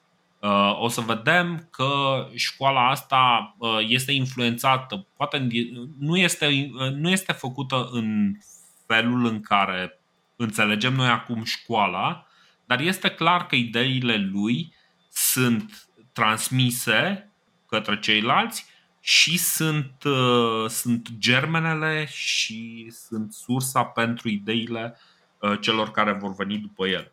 Și uh, asta până, este zi. Până să ajungem la primul lui învățăcel, uh, vreau să îți dau câteva citate despre el, că ai adus tu aminte de templul din Delphi cu mai multe citate ale acestor uh, înțelepți. Uh-huh. Sunt mai multe citate care îi se atribuie lui Thales, unele foarte, foarte faine. Uite, spune de exemplu că nimic nu este mai activ de, decât gândul, că cel zboară prin tot universul. Și vedeți, poate, mă rog, e forțată concluzia mea, face și așa o mică incursiune în natura umană, cea din interiorul nostru, nu doar în natura asta cosmologică, cea din afara noastră, pentru că multă vreme oamenii o să se uite doar la cer, o să se uite în afara lor, nu o să se uite în interiorul lor. Mm-hmm. uh, Și are, uite, astea aforismele astea simpatice, gen, uh, ce este mai vast uh, decât toate? Spațiu. Ce este mai rapid decât toate? Uh, rațiunea. Ce este mai înțelept ca toate? Timpul, pentru că ne cuprinde pe toți. Ce e mai ușor ca toate? Să dai sfaturi, bun asta. Ce e mai, ce e mai greu ca toate? Să te cunoști pe tine însuți. Adică, na, tu ai spus varianta în grecească pe care nu știe nimeni, noi o știm aia în latină, cunoști ce te ipsum. Aia e, dar într-adevăr, pe, în templu din, din Grecia este scrisă varianta grecească. Și ce e mai minunat ca toate? Cosmosul, pentru că el este creația zeului. Deci încă se mai observă la Thales gândirea asta, da, conform cărea natura, chiar dacă are un principiu din ăsta unic, rațional, cum ar fi apa, e... e însuflețită de, de o zeitate creatoare, de o făptură divină. Ca să exact, dar de o zeitate creatoare. Da, de da, un da, element da. fundamental. Corect, corect, corect. Știi, deci aici cumva mie mi se pare că omul are o, o credință și, și de asta mi se pare fascinant că e mult peste imaginea asta cumva rudimentară pe care o avem despre despre zeii grecilor, despre credințele grecilor, despre felul în care ei percep lumea, știi? Și uh, asta ziceam că o să descoperim idei și, uh, și abordări mult mai sofisticate, mult mai, uh, mult mai interesante uh, decât, uh, decât poveștile lui Alexandru Mitru. Bă, stai, stai un pic, stai un pic că eu am crescut cu Alexandru Mitru. Am, a, aveam să aflu mult mai târziu, în primul rând, două chestii Așa. senzaționale. Că Alexandru Mitru nu a scris el legendele Olimpului. Adică eu am crezut că astea sunt, bă, are o imaginație atât de bogată încât chiar a creat el panteonul ăla, știi? După aia am fost un pic șocat. Bă, stai un pic, ăsta l-a creat Homer, Hesiod, da, ok, bun. Și, și după aia mi-am dat seama că e doar o mică parte din ceea ce au scris alții, știi? Dar na, așa, bă, da, Alexandru Mitru, serios, are, adică e cum e ăla care a scris povestiri istorice. Stai că mai e... E un tip care are o carte de istorie mare pe care am citit-o noi când eram mai micuți în școala. O să-mi aduc aminte, o să-mi aduc aminte. Dar da, nu luați pe Alexandru Mitru așa ca pe autorul cosmogoniei. Almaș, Mitru așa, Almaș. Dumitru, du, Dumitru Almaș, exact, exact. Mersi, mersi Dorine. Exact. Da, da. Dar toate la timpul lor și na, pentru fiecare. Absolut, deci bine, cred că nimeni nu își închipuia că este fix ceea ce credeau, numai că recunosc că nu Nu aveam nicio uh, imagine suficient de clară în legătură cu care sunt credințele astea și era foarte ușor să pui în față poveștile alea zise de Alexandru Mitru, știi? Adică, corect, da, e mult mai ușor, știi? Mult mai facile. Da, uh, cum ziceam, vorbim despre o școală de filozofie ioniană, da? O școală din Milet. Uh, Milet, apropo, nu este în Grecia. Foarte important, Milet este în Turcia, dar practic toată zona asta este sub dominația grecească și este parte din, dintr-o Grecie extinsă, să zicem așa. Sunt, sunt cetăți care sunt unite cultural de ideile astea, cum ziceam, de, de un sistem filozofic cultural pe care îl vedem în, în mai multe locuri, care seamănă foarte tare cu, evident, niște variații, adică spartanii față de atenieni sunt o, tot o altă mâncare de pește și, și tot așa, numai că no, e, e, e interesant faptul că no, primii filozofi greci sunt din Turcia, ceea ce probabil îi face pe, pe grecii de acum să spumege, dar aia e o altă discuție. Um, Cum ziceam, discuția foarte importantă la Thales, din punct de vedere filozofic, este legată de elementul primordial. Și unul din, din elevii lui, să zicem, este Anaximandru, care trăiește undeva între șase sute zece - cinci sute patruzeci și șase. Deci cumva se suprapune destul de mult cu Thales și se suspectează că există un contact intelectual între cei doi. Poate chiar Thales îl învață pe, pe Anaximandru, deși nu poate să confirme nimeni. Deci foarte important, școala asta de gândire nu e neapărat făcută prin contact, printr-o școală normală, prin, prin predare sau ceva de genul ăsta, ci este mai degrabă comunicație datorită proximității. Ce face în plus Anaximandru și cumva o să încercăm să ne concentrăm mai degrabă pe ideile originale pe care le aduc oamenii, nu neapărat pe cum să demolăm argumentele lor. De exemplu, Anaximandru postulează ideea asta a infinitului, îi zice apeiron. care uh, generează opusele. Deci ai infinitul, apeiron, un fel de uh, uh, element fundamental uh, din care uh, se, se generează opusele, ud uscat, fierbinte rece, și totul e generat din apeiron. Și când este distrus sau consumat, este, opu- este distrus sau consumat de către opus. Știi? Deci uh, uscăciunea este practic uh, uh, distrusă de către umez- uh, umezeală și se reîntoarce în, în acel apeiron, în, în acel infinit. Bă, și așa. Din, din ce am citit eu, uh, mi se pare că originile cosmice, așa cum le vede Anaximandru, seamănă foarte mult cu Big Bang-ul. Vorbesc uh-huh. foarte serios, adică din apeironul ăsta, din sursa asta uh, fundamentală, principiul fundamental cum îl vede și el, uh, se separă un, un mic germene, e, e, e impulsul ăla primordial. Și uh-huh. cum ai spus și tu, apar tot felul de forțe, da, cald, rece, uscat, umed, adică din, din, din, uh, din contrariile astea se formează soarele, pământul, luna. El are, deci are un mod absolut fascinant. Mă uit și la o hartă aici. Se coagulează până la urmă o sferă mare de foc și din sfera asta de foc se desprind trei inele concentrice care reprezintă cei trei aștri cei mai importanți pentru noi, da? Pământul, soarele și luna. Uh-huh. Și mă uit, deci în centrul celor trei inele este pământul, care are o formă de cilindru. La Anaximandru este cilindru, la Thales era doar o tipsie, așa, adică era plat, era frumos, ne duceam pe suprafața asta și era tot înconjurat de apă. La Anaximandru, pământul stă, nu mai este susținut de apă, stă liber, plutește practic în echilibru, în centrul cosmosului, și în jurul pământului se învârte soarele și luna. Deci stă pământul așa ca un butuc, e sub formă de cilindru. Și asta o să observăm și m-am uitat, că mi-am și deschis aici, dacă vă uitați în podcastul de istorie la episodul douăzeci și șase, cel cu șciții, vă pun acolo, este prima hartă, Anaximandru este creditat cu prima hartă, desenează prima hartă, mă rog, printre primele hărți din lume, și aici e reprezentat pământul așa foarte schematic. După el o să se ia mulți până la Ptolemeu, inclusiv Herodot. În centru era Marea Mediterană, în nord era Europa, în sud era Libia, adică Africa, și în est era Asia. Și toate continentele astea erau înconjurate de, de apă. Deci, serios, pare, pare destul de, de Big Bang Theory, dacă mă întreb pe mine. Adică cu tot universul ăla, ok, prezentat destul de haotic uh-huh. și cu cuvinte de, nu știu, școală gimnazială, dar... A, și am mai observat încă o chestie la el. Deci are Big Bang-ul, bă, și mai are încă o chestie pe partea de biologie, care mie mi se pare că seamănă puțin cu teoria evoluționistă a lui Darwin. Pe cuvântul meu, adică el okay. spune așa, el spune așa că inițial pământul a fost acoperit complet de ape, uh-huh. după aia vine contrariul ăsta de care zici tu, da, e uscat de soare, și astfel s-au format continentele.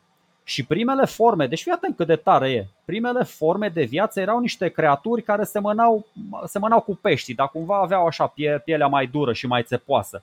Și învelișul ăsta i-a protejat pe primii oameni, ăia care au ieșit din mare și au colonizat uscatul. Deci cumva primii oameni s-au născut în interiorul unor animale marine protejați, pentru că altfel, spune Anaximandru, bă, ăștia erau prea, neajur, prea neajutorați ca să, să supraviețuiască. Și de-abia de la a doua generație au fost capabili să aibă grijă unii de alții și să se înmulțească. Bine, el nu spune, n-are evoluționism în el, habar n-are, dar na, da. e o idee simpatică, e o idee simpatică. Și... De, deci, din nou, ca să, ca să vin în, în apărarea lor, ei pornesc practic din nimic. Ideile astea nu mai circulau în jurul lor, ei nu, exact, nu sunt negaționiști exact. de ceea ce va urma. Și încearcă să descopere ceea ce este, neștiind nimic din, din lucrurile pe care noi le știm, le știm acum și le înțelegem. Dorine, tipul ăsta este fabulos. Deci vorbește, ascultă-mă, deci vorbește de cicluri de încălzire și de răcire, vorbește de, de transformarea uscatului în apă, apei în uscat, care se tot repetă. Deci omul atinge, nu glumesc acum, nu râdeți, omul atinge problema schimbărilor climatice. Deci nu glumesc, e un vizionar, spune că se încălzește, se răcește, adică e tot un ciclu. Cam asta este, că adică noi îl tratăm așa la preț de matineu, multă lume nu știe, așa îl, îl trecem între Tales și Pitagora. Dar Anaximandru, din punct de vedere al ideilor originale, mi se pare peste Tales. Am spus, Tales este fabulos, ăsta este fabulos plus unu. Și da, exact. Adică, deci în sensul ăsta, adică e, uite, avem și un citat care îi se atribuie lui Anaximandru, uh-huh. Cred că e, e primul filozof din care chiar ni se păstrează ceva scris de el. Mă rog, prin bunăvoința urmașilor care au, care au copiat, care au scris papirusuri. Infinitul este diferit de elemente, iar din acesta se nasc elementele. uh-huh. Deci apeironul ăla, din apeironul ăla care zici tu, da, vin contrariile astea foarte tare. Deci asta cu contrariile, asta cu cald și rece, uscat și umed, o să, o să mai întâlnim ideea asta la mulți filozofi după aceea. Dar ăștia sunt primii, ăștia sunt primii cu atât mai mult. Deci când e foarte greu să... să naști o idee originală. Exact. După aceea să se împopoțoneze. Eu o să, bă, nu-mi permit să-i critic pe oamenii ăștia pentru că am un foarte mare respect. Dar pe Aristotel și pe Platon o să-i critic la greuceanu, care o să se împopoțoneze cu toate ideile înaintașilor și o să le comenteze și o să spună, o să strâmbe din nas. Bă, nu, a, aici a pus o virgulă în plus, nu e bine, aici nu știu ce, a, aici Protagoras, la la la, aici Gorgias, bă, serios, bă, ia du-te acasă. Deci nu serios, bă, respect maxim pentru oamenii ăștia de la început. Exact, să le fie rușine lui Platon și, a, și lui Aristotel, stați jos, nota patru. Da, exact. exact. exact. Um, bun, Anaximene. Anaximenes este cel... Ah, stai, da. Înainte să ajungem la Anaximandru, la Anaximenes, ah. să mai zic o chestie despre Anaximandru. Anaximandru continuă de mistificarea proceselor fizice. Deci ce a început Thales, v-am zis, act de curaj, Anaximandru duce ideile alea mai departe. Le încearcă să explice din ce în ce mai multe lucruri, devind de la explicațiile mitologice care probabil erau deja stabilite în, în cumva în subconștientul colectiv, să zicem așa, știi. Deci da. încearcă, încearcă practic să, să descopere niște explicații fizice pentru ceea ce se întâmplă, nemai apelând la divinitate. Ceea ce iarăși este, cum ziceam, construind pe, pe Thales, este încă un act de curaj. Și mai am încă o observație. Tu zici, ăsta e fabulos plus unu. Nu aș spune așa. Eu aș zice lucrurile altfel. Și, și asta e de când De când m-am apucat. Eu la un moment dat am predat, am ținut de fapt un seminar la Universitatea Transilvania, la, în zona de sisteme de operare. Și discutam cu un, un alt prieten al meu care și el era implicat în procesul de învățământ. Și ziceam, cumva mi se pare incorrect că noi venim la studenții ăștia și le cerem niște lucruri pe care noi nici nu am fi visat să le facem acum zece ani când, când chiar învățam lucrurile respective. Și el mi-a răspuns cu cel mai inteligent lucru posibil, și anume, dacă ei nu fac mai mult decât noi, noi nu am fost degeaba. Și cam asta este cheia aici. Deci nu doar să iei ce a fost înaintea ta, ci cu ce a fost înaintea ta să duci lucrurile mai departe. Chiar și cu plus unu. Chiar și cu plus unu. Până la urmă o să vedem că de fapt asta înseamnă avansul științific. Înseamnă un plus unu, un plus unu. Fiecare vine cu un plus unu, da?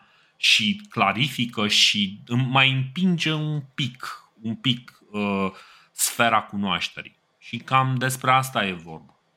Și evident, ideile lui Anaximandru, dacă ar fi rămas doar la el, n-ar fi fost utile cu nimic, dar el le-a transmis mai departe către elevii lui și uh, oamenii care îl ascultau. Printre ei, Anaximene este probabil uh, printre cei mai importanți.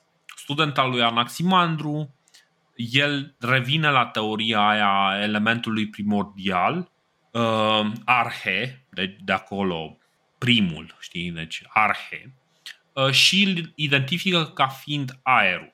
Ideile lui uh, sunt că, de exemplu, lumea e un disc și uh, cutremurul uh, vine, de exemplu, de la lipsa de umezeală care face pământul să se crape, sau din abundența de apă care la fel produce rupturi în pământ.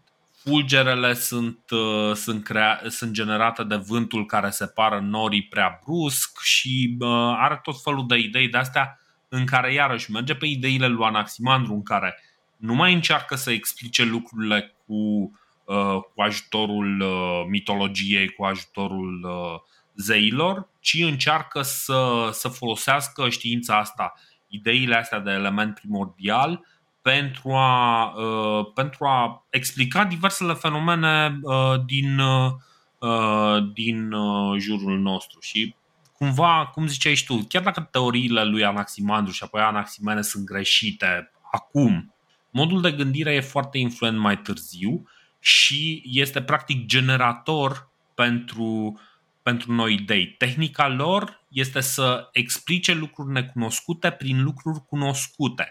Și ideea asta este o idee de bază în investigațiile științifice. Ăsta este curajul școlii ioniene, a milezienilor, că s-au dus, au identificat ce cunoaștem, ce putem cunoaște și au încercat să explice lucrurile necunoscute prin lucrurile pe care le cunosc. Până să mă refer și eu puțin la Anaximene, hai să-ți spun o chestie foarte, foarte hazlie. Mm. E foarte, foarte hazlie pentru că e adevărată. Și le spun asta și ascultătorilor. Suntem la o oră și douăzeci și opt de minute. Făceam o glumă înainte să începem înregistrarea. Deci imaginați-vă cum am gândit noi, ca să vedeți cât de deraiați suntem din punct de vedere temporal. Cum am gândit noi episodul ăsta? Am crezut că facem un episod despre toți presocraticii și mai sunt încă vreo zece. Și eu i-am spus lui Dorin, da bă, sigur, și Dorin spunea, bă, două ore maxim să dureze episodul. Și eu spun, bă, după două ore o să fim la Anaximene, cel mai probabil. E, nu, m-am înșelat cu jumătate de oră, îmi, cer, îmi fac mea culpa. Da, deci de... vezi, te-am contrazis. Da. Uh, Deja da, am făcut uh, un pic din Anaximene, adică. Nu, nu, eu, eu terminăm imediat. Uh, bă, îmi place, îmi place, adică uh, ia ideea asta, nu mai consideră nici uh, apa, nici apeironul, cumva primordialitatea. Eu m-am uitat un pic la arhele acela și într-adevăr nu e același lucru cu megale arhe. Mai țineți minte că noi consideram la Burebista regatul la lui un megale arhe. Era cu totul altceva. Ăsta e un principiu fundamental. Ăla, aia era o cetate, o întindere mare de pământ. Dar e foarte provocator stilul de gândire a acestor oameni. Adică, ok, poate... poți să infirmi relativ ușor destule chestii, mai ales acum dacă te uiți la formă, că și ăsta Anaximene se întoarce la concepția lui Thales. El consideră pământul tot o tipsie. La Thales mm. e înconjurat de apă, la asta e înconjurat de aer. La Anaximandru este cilindru și e cu apeironul. El spune, de exemplu, uite, se referă și la suflet și spune că și sufletul, nu doar toate celelalte chestii sunt formate din aer, pentru că atunci când inspiri și expiri, înseamnă că ești în viață. Deci ești însuflețit, da? Sufletul pentru Anaximene e asociat cu respirația. Adică și respirația, o să vedem, în greacă se numește, se numește pneuma. Un cuvânt de care vom mai auzi și mai încolo. Exact. Dar câtă vreme omul respiră, el are suflet, el este viu. După ce nu mai respiră, nu mai este viu. Și atunci el conchide că aerul este substanța fundamentală a cosmosului. El spune chiar și zeii vin tot din aer.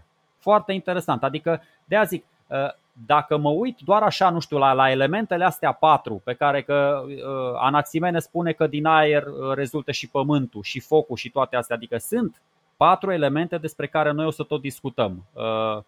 Pământul, apa, aerul și focul, da? Și evident, adică tu ai spus, bă, da... nu se înșală atât de mult precum crezi. Elementele astea, dacă stăm și ne uităm acum, să știi că ele coincid fix celor patru stări de agregare. Asta e concepția acceptată în zilele noastre. Și mai vine Aristotel după aia și zice, da bă, pe lângă pământ, foc, vânt și apă, mai vine și nu știu ce zice el acolo, o chestie, sufletul. Vine cu sufletul. E ca la, bă, o să zic o glumă, dar nu e exact, nu e glumă, e, e, ca, e ca în Captain Planet. Deci țineți minte în Captain Planet, ăia trei, cinci, cinci tineri cu inelele cinci, lor și cinci zic, planetari. Cinci planetari, exact. Capitanul Planetă, episodul micuț în primejdie, mai țineți minte, da? Deci, deci bă, nu serios, era ăla din Africa, venea cu inelul și întindea Earth. Venea Wheeler cu și fiecare da cele patru. Putem să facem acum un fel de un pic de pop culture. Așa. Era tipul din U S A cu tipa aia Linca din, din Rusia, se cuplau ei pe acolo, nu mai știu cum o cheamă pe tipa aia din Asia și mai venea Mati din, din America ah. de Sud, el cu inima, așa cu sufletul, asta. Exact. Deci Aristotel, pe lângă astea patru elemente fundamentale, mai vine și cu sufletul, asta vine, Aristotel deci, e sufletist și zice, m- da. Mati, Mati era aristotelian. Exact, Mati era aristotelian, exact. Ăștia la alții patru erau miletieni, proveneau exact. din școala milesiană. Exact. Bun. Ah, Capitane Planet, te-am prins în containerul cu deșeuri radioactive. Deci, bă, n-aveam cum să programăm chestiile astea, deci vă spun că sunt exact. o sută la sută originale. Exact. Tupire, inspirată de The One and Only Capitanul Planeta. Și alături de Anaximene. Exact, exact. Um, pentru că tot am vorbit uh, despre... Uh, despre ăștia, despre ionici. O să mai vorbim despre încă unul, dar cumva o să schimbăm subiectul. O să luăm pe Xenofan pentru că o să intrăm, uh, intrăm acum cumva într-o, într-o ordine uh, cronologică. Ce zici? Îl abordăm și pe Pitagora? Bă, nu m-ar deranja. Nu, e ok. Îl abordăm și pe Pitagora atunci. De ce nu? Uh, Xenofan... trăiește în Colofon, în, în Ionian, deci nu este în Milet, ci este cumva printre primii pe care, despre care vorbim și care nu sunt în Milet. Și e, ca dovadă, are o, cu totul alte uh, preocupări. El este poet, nu este, nu este matematician, nu este, nu este om politic, nu este implicat uh, în știință. El este poet, scrie satire, este un poet itinerant care pleacă de acasă la douăzeci și cinci de ani și uh, foarte mulți îl consideră fondatorul școlii ele- eleatice, dar o să vorbim despre asta în, uh, în episodul viitor. Satirele lui critică credințele într-un panteon de zei antropomorfici și cumva aici, dacă până acum am vorbit despre desprinderea asta de, uh, de latura uh, mitologică, de latura uh, credinței, Xenofan vine și ne arată o, cumva o altă fațetă a uh, atitudinii grecilor față de divinitate. Spune, uh, spune Xenofan cumva intrând în, uh, în conflict cu Hesiod și cu și cu ăsta, zi, Homer, Herodot, Homer, și Homer, Homer, Homer, așa, scuze. Așa, uh, intră în conflict cu Hesiod și cu Homer și spune, uh, ok, dacă caii și-ar face zei, cel mai probabil zei ar avea formă de cal. Uh, Hesiod, că tot l-am pomenit, scrie poemul Teogonia, în care scrie despre originile lumii și în care sunt prinse multe din legendele alea ale Olimpului de care discutam. Uh, Homer este cel care, uh, din punctul de vedere al lui Xenofan, îl ia, uh, îi ia în derâdere pe zei, nu îi tratează cu reverența necesară. De fapt, el, uh, Xenofan vine și postulează existența unui zeu suprem, uh, și eu să folosesc un pic denumirea românească, Dumnezeu, despre care zice că este unul singur, suprem între zei și oameni, complet diferit de muritori și la formă și corp și la minte. Xenofan atacă și venerația grecilor pentru atleți, îi critică pe grecii, pe greci pentru bățiile de la chefuri și cumva este genul ăsta care vine și explorează natura cunoașterii, acea epistemologie de care, de care vorbeam noi, evident ne spunându-i așa. Consideră că există un adevăr al realității, dar că muritorii sunt incapabili să-l descopere și din punctul ăsta de vedere putem să zicem că este și un precursor al scepticismului. Toate lucrurile astea o să vorbim despre ele mai încolo, dar ca idee omul este... Cum să zic, e un critic al ideilor care, care ajung în cele din urmă către noi și pe care noi le vedem ca fiind cele mai importante idei din, din zona asta. El vine și spune, nu, nu, ce vede Homer, el ia de fapt în derâdere zeii.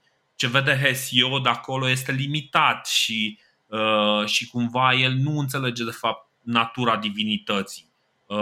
Ce, ce fac oamenii că stau toată ziua și se uită după atleți și, și se îmbată la chefuri. Chestia asta nu este în, în regulă. Știi de ce? Practic un, un om care se pune de-a curmezișul lumii, lumii materiale și zice nu, nu, nu, lucrurile pe care le credeți voi sunt un pic diferite.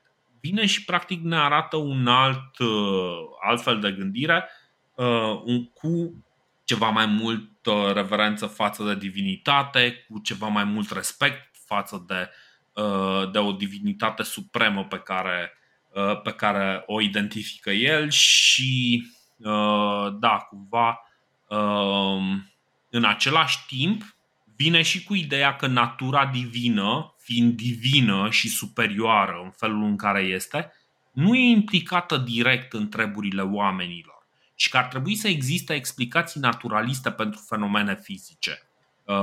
Că, practic, universul este infinit și că divinitatea nu stă să se uite într-un, într-un colțișor mic să aranjeze toate lucrurile. Știi? Cam, cam asta este ideea lui Xenofan. Bă, foarte tare. Și eu, și eu am citit, am înțeles ideile astea pe care le-ai prezentat și tu. Și mai sunt niște concluzii. Deci, el are două teze mari și late. Critica antropomorfismului zeilor uh-huh. și, exact cum ai spus-o și tu asta, unicitatea, unitatea divinității, practic. Adică e un singur zeu deasupra tuturor. Dar nu doar deasupra oamenilor și animalelor, ci, ci și deasupra altor zei mai mici.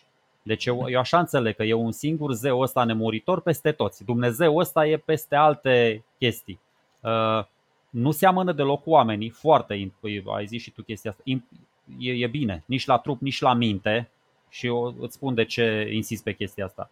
uh, Zeul ăsta este mult deasupra uh, moralității oamenilor. Este mult deasupra puterii de înțelegere a oamenilor. Deci zeul ăsta la care se gândește Xenofan nu-i ca Zeus. Zeus, Zeusul lui Herodot, Zeusul lui Homer și al lui Hesiod se ducea la tot felul de muritoare, se implica în războiul dintre Ahei și troieni, își trimitea tot felul de săgeți pe pământ. Da, deci toți zeii din Olimp aveau tarele umane amplificate de o sută de ori. Deci erau super, super umani. Fiind mult deasupra percepției umane, zeul ăsta, Dumnezeul ăsta nu poate fi cunoscut de om niciodată. Asta spune el, e foarte tare. Deci exact. tu, nu, tu nu poți să conștientizezi, deci nu, nu poți. Asta e o idee pe care recunosc că am avut-o și eu acum mai bine de cincisprezece ani, independent de Xenofan, și încă mai cred în ea.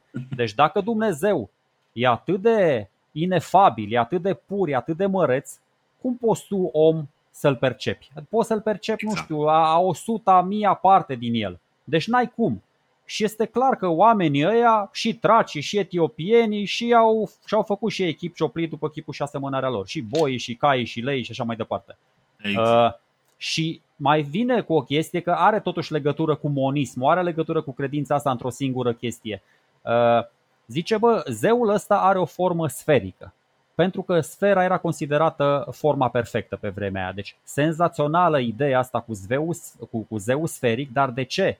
Pentru că Uh, Xenofan, deci Xenofan credea că și pământul este sferic, nu e o tipsie sau cilindru. Și uh. Dumnezeu de fapt se confundă cu natura și cu pământul. Este primul om, este primul om care crede în, în panteismul ăsta. Știi, o să mai găsim ideea asta la Spinoza. Deci uh-huh. omul spune că bă, Dumnezeu e cam același lucru cu pământul. De aia zic că are totuși uh, se ia după ceilalți, apă, aer, vine cu pământul aici. Dumnezeu, principiul ăsta unic, cumva îl asemuiește cu pământul. Bă, nu știu, mie mi se pare foarte, foarte tare. În stilul ăsta lui, băi, mie îmi vine greu să cred că am rămas totuși cu atât de multe informații de la, de la băieții ăștia care au trăit acum două mii cinci sute de ani. Pentru că ăștia scriau haotic, scriau de sus mm. în jos, scriau pe niște papirusuri oribile, scriau într-un stil, nu știu, fără semne de punctuație, era greu să multiplici poeziile lor. Și cu toate astea, deci bă, și trei citate câte avem de la Xenofan, mie mi se par mi se pare extraordinar demersul ăsta și cum am reușit noi să, să discutăm niște lucruri la care s-au gândit niște oameni asemeni nouă cu două mii șase sute de ani înainte. Cred, cred, cred că tocmai faptul că gândirea lor este deosebită de a epocii este ce a făcut ca textele lor să fie copiate, transmise într-o formă sau alta. Și inclusiv, ok, spunem multe lucruri de rău de, de Aristotel, dar un lucru fantastic pe care îl face este că păstrează informațiile în legătură cu ce au gândit oamenii ăștia. Ceea ce este, este un lucru la fel de prețios și la fel de important, știi? Faptul că duci informația mai departe. Ceea ce face și acest podcast de istorie, pe care puteți să-l ascultați pe w w w punct podcast de istorie punct r o sau în orice aplicație de podcast. Mamă, ce... Ce frumos, ce frumos. Deci vezi, frumos, că... deci a zis-o ca la radio, știi? Ceilalți filozofi de până acum, și Thales, și Anaximandru, și Anaximene, bă, se vede, se vede că erau de formație filozofi. Erau mai raționali, mai, erau mai calmi. Mi se pare mai... Viziunea lui, lui Xenofan mi se pare foarte tranșantă, vizionară, dar foarte tranșantă. Adică mi se pare că cei care nu văd lucrurile cum le, cum le vede el sunt criticați, sunt puși la zidul infamiei. Adică îi cam, bă, terminați cu zeii voștri. Și după ce trece el în revistă toate chestiile astea, el spune așa, adică se deduc, se deduc, sunt, mai, sunt trei, hai, patru concluzii logice pe care le văd eu aici. Deci ori sunt extrem de mulți zei și fiecare panteon are grijă doar de poporul său. Deci eu concluzia asta o trec, pentru că el spune: etiopienii spun că zeii lor sunt cârși și negri, tracii ca ochi albaștri și părul roșu. Deci dacă fiecare națiune are zeii ei, înseamnă că sunt foarte, foarte mulți zei. Eu așa înțeleg. Uh-huh. Poate fi o concluzie logică. Ori nu există zei deloc și totul e doar în mintea noastră limitată și fricoasă și bolnavă a omului. Da? Xenofan chiar le spune, le spune oamenilor: bă, zeii din Olimp nu Nu există, căci zeii pe care îi văd eu în mintea mea, ei nu pot avea slăbiciuni omenești. Deci zeia pe care îi vedeți voi așa cum îi vedeți, cum îi descrieți, și tu Homere și tu Hesioade, nu există. Sau, sau mai e o concluzie, și pe ideea asta marșează și Xenofan, există niște zei, de fapt există un singur Dumnezeu, dar acesta este, este e cu totul altfel decât ne-l imaginăm noi. Și e cu totul altfel decât îl reprezentăm în picturi, în poeme, în scrieri, în tot. Adică asta e ideea lui Xenofan. Bă, dar cu toate astea el nu poate concepe încă o existență imaterială a zeului. Așa că la semuiește cu pământul, una care ia cumva locul apei și aerului și așa. Deci din nou, un tip care duce mai departe plus unu, plus doi, plus trei gândirea înaintașilor lui. Minunat! Exact. Da. Și o să ajungem la cineva care, în loc să ducă, adică duce mai departe lucrurile, dar le păstrează numai pentru el. Și aici uh, o, să, o să fim poate mai succinți decât ne-am dorit, pentru că, sincer, dacă ar fi să stăm să, să fim onești cu noi înșine, despre Pitagora am putea să facem un episod de podcast fără nicio problemă, două ore ca popa. Dar uh, nu, nu vom face lucrul ăsta, pentru că nu, nu facem nici un podcast despre matematică, nici despre filozofie și încercăm să-l prindem și pe el. uh, Așa că o să ne cerem scuze dacă îl prezentăm pe Pitagora un pic prescurtat. Chiar dacă adică adică jumătate de oră. Jumătate de oră, sigur. Pitagora se naște în Samos în cinci sute șaptezeci înainte de Hristos, cam așa, moare undeva în patru sute nouăzeci și cinci, deci deja ajungem secolul cinci, ne apropiem de, de e, țintă. Aproape, e aproape contemporan cu noi, ce da, să mai... Exact, aproape contemporan cu noi, de-al nostru. E o personalitate misterioasă a istoriei, un filozof, un matematician. În anul cinci sute treizeci pleacă de acasă, probabil pentru că nu se înțelegea foarte bine cu tiranul local, Policrates. Tiran înseamnă conducător, conducător singur, vine din, din, asta, din grecescul tyrannos, care, mă rog, tiranos se scrie, dar tyrannos, care este conducător sau ceva de genul ăsta. Așa, pleacă din, de acasă, din, din Samos, pleacă în Croton, în Magna Grecia. Asta este în, în Italia, dacă mai țineți minte, sudul Italiei era plin de greci în, în perioada asta. Printre ei, în Croton, este, este acest Pitagora. Despre Pitagora se știu foarte puține lucruri, pentru că o să vedem un pic ce se întâmplă cu el. Platon spune că Pitagora a creat un nou stil de viață, mai degrabă asemănător cu un ordin monastic, cu un ordin monastic. Organizația lui Pitagora de la Croton era numită școală, între care, în care inițiații depuneau un jurământ de tăcere în legătură cu cele învățate acolo și se izolează de lume, trăind un mod de viață ascetic, în special în ceea ce privește restricțiile alimentare. Sunt vegetarieni. Bine, cea mai interesantă restricție este că sunt vegetarieni, dar nu au voie să mănânce fasole și cel mai probabil este pentru că Pitagora era alergic la fasole. Membrii sectei foloseau în comun toate uh, proprietățile pe care le dețineau. Deci, Sergiu, dacă până acum ai făcut glume despre primul comunist, acum pe bune, ăsta pare că este primul comunist. No. Da, da, înțeleg ce zici. uh, Ok, uh, discut și eu imediat de latura asta monastică a ordinului pitagoreic. Mai bag și mm. un pic de orfism. Ce mi se pare mie, adică ce schimbă, care e plus unu, care e plus unu la Pitagora?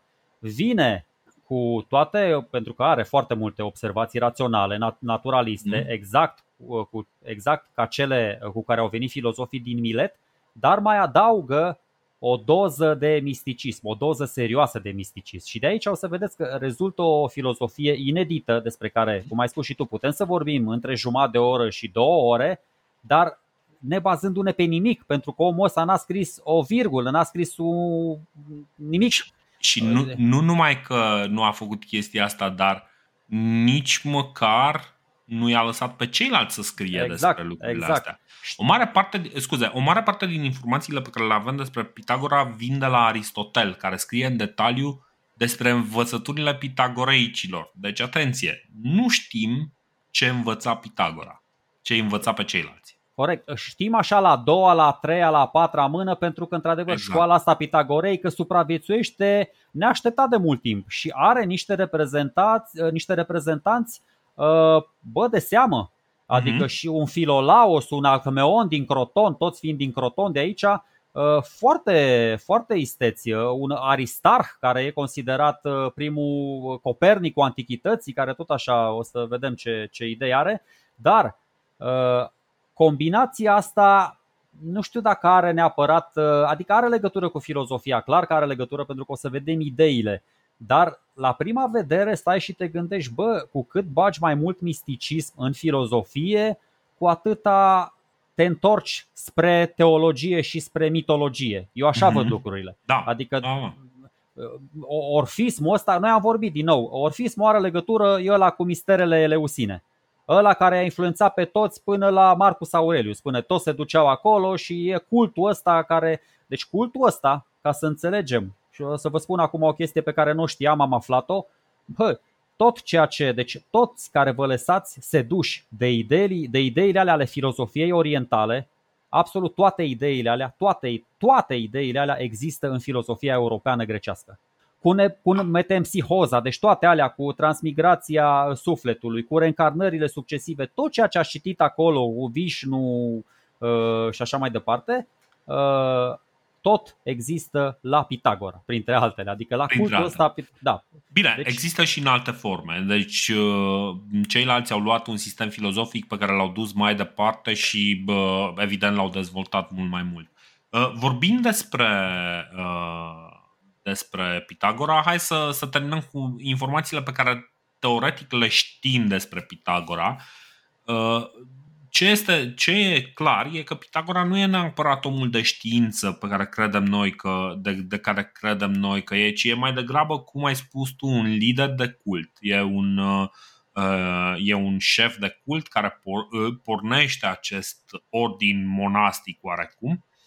Și, de exemplu, din informațiile pe care le avem de la Diogenes Laertius, zice că Pitagora nu s-a dedat plăcerilor iubirii și a avertizat pe ceilalți să facă sex doar când doresc să se simtă mai slab decât sunt. Chiar și așa, a fost căsătorit și a făcut cel puțin trei copii. Uh, Pitagora e o figură mistică încă de pe vremea uh, când trăia. I se ni se asociază miracole. Se spune despre el că are o coapsă de aur pe care o arată în public la Jocurile Olimpice pentru a-și arăta originile hiperboreene. Și mai târziu există teoria că ar fi fost fiul lui Apollo. Se îmbracă mereu în alb, poartă o cunună de aur pe cap și poartă pantaloni ca ai tracilor. Deci, dintr-un motiv oarecare, el poartă pantaloni ca ai tracilor. Și o să ne reamintim acum o legătură pe care o să o discutăm un pic, un pic mai încolo. Avea mult autocontrol, zice tot Diogene Laertius, și zice că deși era o fire veselă, se abține de la a râde în public. În momentul în care un șarpe otrăvitor îl mușcă, zice Diogene Laertius, el mușcă șarpele înapoi și îl omoară. Deci e fază și... de Chuck Norris, e fază da, de Chuck exact. Norris. Deci, deci el este Chuck Norris, este Chuck Norris și Gregorian Bivularu în, într-unul. Umblă și povești despre cum miracolele lui Pitagora sunt falsuri. Iarăși Diogene Laertius se uită la, la astea mai de aproape și povestește, de exemplu, că Pitagora s-a dus la un moment dat într-o cameră sub pământ, zicându-le tuturor că va coborî în lumea cealaltă. A rămas în camera lui câteva luni, timp în care mama lui a scris fiecare lucru care s-a întâmplat în lipsa lui. După ce s-a întors din camera lui, Pitagora le-a vorbit tuturor de parcă ar fi știut tot ce se întâmplase în lipsa lui, convingându-i pe ceilalți că a fost în lumea cealaltă, că e un semizeu și poate, sugerează iarăși acest Diogene Laertius, că pot să-i lase femeile în grijă. Băi, deci nu glumesc, asta este sursă istorică, da? Deci... Da, nu, asta. Categoric. Deci acum să fiu și eu așa un pic insidios și să-i fac mm-hmm. o caracterizare. Bă, e clar că omul n-avea toți boii lui Xenofan acasă. Deci Pitagora clar n-avea toți boii acasă. De aia ăia din Samos, care era un pic mai deștepți în cap, îl izgonesc din oraș. Da. Deci omul, omul n-ajunge, omul se naște în Samos și pe la patruzeci de ani ajunge în Croton. Mm-hmm. Și legendele lui, ok, ce ai spus tu cu ascetismul, cu misticismul, cu toate astea, cu călugărismul, cu ordinul călugăresc, legenda spune că a călătorit pe peste tot, a ajuns în Egipt, a venit din Egipt, deci s-a dus în Egipt și a venit bazat pe partea numerologică, pe partea matematică, le-a mai construit la aia trei piramide mai mici, mai mari. Deci mm-hmm. omul e atâta uh, legendă în jurul lui încât e complicat să-ți dai seama, bă, ok, putem să cădem de acord că n-avea coapsa de aur, bă, măcar atâta. În rest exact. putem să fim, putem să fim darnici cu toate celelalte chestii. Adică, dar poate avea armură, mă. Știi cum poate, e? Over poate avea armură. Deci, încă o chestie. Bă, mie îmi place. Deci, stilul ăsta de viață demn de un anahoret vesperal, să știți, așa mă, așa mă auto-intitulez și eu de multe ori anahoret vesperal. Pasele astea ultramistice, eu le înțeleg. Și eu le-am avut în trecut. Și vă spun, misterele atrag. Adică Absolut. eu, Absolut. eu acum douăzeci de ani am și vă, pot să vă fac o poză, să vă trimit dacă vreți. Am creat un alfabet numit alfabetul misteric, care era format doar din puncte și din linii. Mă rog, nu-i, part, nu, nu-i mare lucru, dar mă rog, aveam tot felul de idei năstrușnici acum o vreme.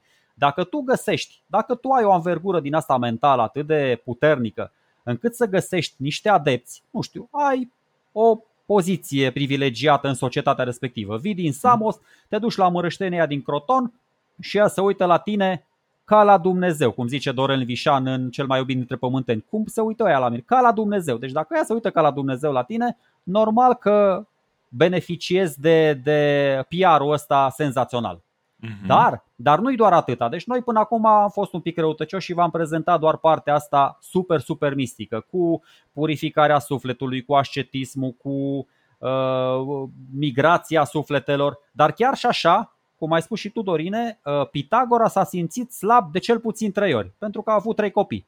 Deci, chiar și așa. Deci ok, ascet, ascet, nu știu ce. Deci cred că după alea trei ori de când s-a simțit slab, a avut nevoie sigur de o sută de reîncarnări ca sufletul lui, spiritul lui să ajungă la un nivel din ăsta satisfăcător. Că n-are sens, adică exact, exact. Trei, trei, trei slăbiciuni Trei slăbiciuni l-au tras în jos foarte tare.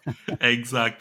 Și uh, din, din bârfele celorlalți este posibil ca foarte mulți copii de a-i uh, discipolilor, discipolilor să semene cu, cu el.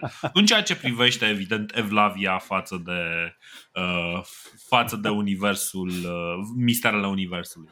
Uh, acum, dincolo, dincolo de, de lucrurile astea, într-adevăr, putem să vedem că un cult poate să fie într-adevăr o idee interesantă, dar în mod sigur uh, poate să fie o idee otrăvitoare și uh, na, cumva, cumva să provoace drame, și sunt sigur că uh, lucrul ăsta se întâmplă, deși nu pare că este un uh, fenomen forțat. Probabil am putea să-i dăm un pic de credit lui Policrates, care s-a uitat și a zis: bă, știi ce, n-am nevoie de oameni ca tine pe aici.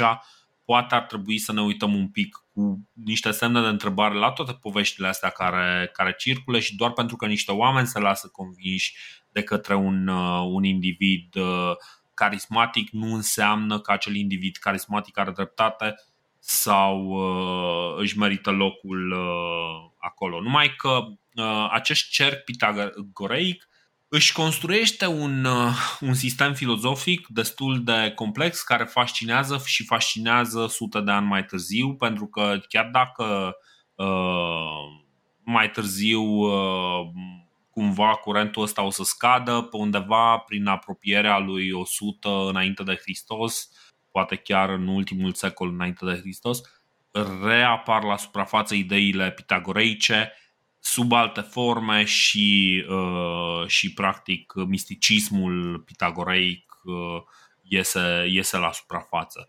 Dar vreau să mă opresc asupra unei, uh, unei idei foarte interesante, pentru că am insistat special pe niște povești care ne amintesc de uh, cine altcineva decât de Zalmoxis, nu? Băi, exact, a fost atât de persuasiv, a fost atât de meseriaș, încât l-a convins și pe Zalmoxis, Zalmoxis. Exact. Care Zalmoxis era zeu, singurul zeu real din toată această poveste, dar el s-a lăsat convins că trebuie să facă șmecheria aia cu îngropatul în, sub pământ. Bine, evident glumesc. Dar ăsta este motivul pentru care Herodot sugerează că Zalmoxis ar fi fost de fapt un discipol de-a lui Pitagora, care vine și aduce ideile lui Pitagora între, între daci, mă rog, între traci uh, pentru el. Și cumva poveștile astea cu îngropatul uh, par cumva, nu știu, niște reiterări ale ace- aceleași povești pe care, uh, pe care o avem aici despre, despre Pitagora. Nu zicem că este imposibil ca lucrurile să stea așa, nu zicem că astea sunt explicațiile, poate și informația lui Herodot este greșită. Cert este că asta este informația pe care o avem și vă prezentăm și vouă așa cum a ajuns la noi. Sunt atât de multe speculații uh, despre legătura asta dintre Pitagora și Zalmoxis, încât, uh, mă rog, eu ce pot să spun, pe lângă pantalonii lui traci, evident mm. că i-a purtat în cinstea lui Zalmoxis, uh, a fost... Uh, prietenul lui. Prietenul lui, da. A fost discipolul lui Pitagora, a fost un zeu, a fost un semizeu. Bă, dacă, dacă Zalmoxis era măcar pe jumătate la fel de învățat ca Pitagora sau ca orice alt discipol al lui Pitagora, bă, să știi că dacii au fost pe mâini bune. Pentru că Pitagora, așa mistic, nemistic cum era, omul știa chestii. Deci, adică, indiferent, că o să vedem, o să vedem care este plus unu la Pitagora. Deci... Uh, Tot ce, cea mai șmecheră. Plus unu de la Pitagora este chiar plus unu. Că noi ziceam înainte, bă, să mai vii cu plus unu. Este, deci asta e, asta este uh, principiul de bază, fundamentul mm-hmm. lumii la ceilalți. Da, apa, aperonul, uh, aerul, la Pitagora este numărul. Nu e pământul, nu e nimic, nu e, da, deci uh, concepția asta, doar concepția asta, și cel mai probabil a pornit de la, de la fondatorul ordinului, na, sau nu știu, mm-hmm. nu, irelevant. Dar hai, să, hai, hai măcar să pornim de la premisa asta, că a pornit de la Pitagora, asta cu numărul, pentru că lui se atribuie și teorema lui mm-hmm. Pitagora și multe chestii pe partea matematică. Uh, bă, e o idee deosebită de tot ce a fost până acum. Clar. Adică e, e un progres clar uh, față de cei de dinaintea sa. Ăia de dinaintea sa veneau cu o determinare calitativă a substanței. Adică, bă, asta e apă, ăsta e aer, ăsta e pământ, ăsta e foc, ce mai e acolo. Pitagora vine cu o determinare cantitativă. Cantitativ înseamnă că poate fi măsurat, cel puțin teoretic. Deci când tu zici acolo unu, doi, trei, patru, pentru că să vezi, are o întreagă filozofie cu armonia muzicală, cu astronomia lui Pitagora. Aș vrea să spun două, trei chestii mai încolo și despre ele, mm-hmm. pentru că astea sunt chestii chiar reale. Adică da. faptul că omul, omul a ajuns să inventeze un contrapământ. Deci ca să, ca să explic puțin structura universului în concepția asta pitagoreică. Ei pornesc de la numărul ăsta. Numărul zece este numărul perfect. Și Correct. s-au gândit ei, bă, hai să găsim zece sfere pe cer. Și pe lângă pământ, soare și lună, au găsit și alte cinci planete, da, Mercur, Venus, Marte, Jupiter și Saturn, că Neptun și Pluton că nu se cunoșteau pe vremea aia. Deci avem opt până acum. Mai așează în centrul universului un foc central, dacă vă vine să credeți. Nu e soarele, e diferit de soare, în jurul, în jurul căruia se învârt toate celelalte sfere. Deci foarte important, se, se renunță la geocentrism, nu mai e pământul în centrul universului, ci sunt astea nouă astre, cu tot cu, cu focul central. Și ca să ajungă la zece, mai inventează un contrapământ, un antichtom, cum îl numesc ei, pe care nu-l vedem niciodată, că evident că nu avem cum să-l vedem, că e o chestie mistică. E ascuns fix în partea cealaltă a focului central. Mhm. Și sunt într-adevăr, deci v-am spus, Aristarh din Samos, care trăiește după Aristotel, o să vedeți, e influențat de Filolaos din Croton și o să considere, scoate din discuție focul ăsta central și o să considere soarele ca fiind în centru, pentru că el de fapt e, e focul central. Și mai e un tip, tot așa dacă suntem la școala asta lui Pitagora, Alcmeon din, din Croton, care spune o chestie, bă, foarte revoluționară, din nou, sediul sufletului e în creier, nu e în inimă. Și o să vedeți, tipul ăsta l-a, l-a influențat și pe Platon mai târziu în, în lucrarea sa despre suflet, în, în Phaedo. Deci, sunt chestii pe care uh, le apreciez la Pitagora, sunt chestii pe care le apreciez, dar da speculativ. În primul rând, stai și te gândești, bă, de ce a ales numărul zece? Adică cum a ales el numărul zece? Și vă spun, bă, prin convenție. Adică până la Pitagora noi aveam unu numărul primordial și din ăla pornesc toate. După aia trei, după aia șapte, uite cei șapte înțelepți. Dar a venit omul și a zis, bă, unu plus doi plus trei plus patru, primele patru uh, cifre fac zece.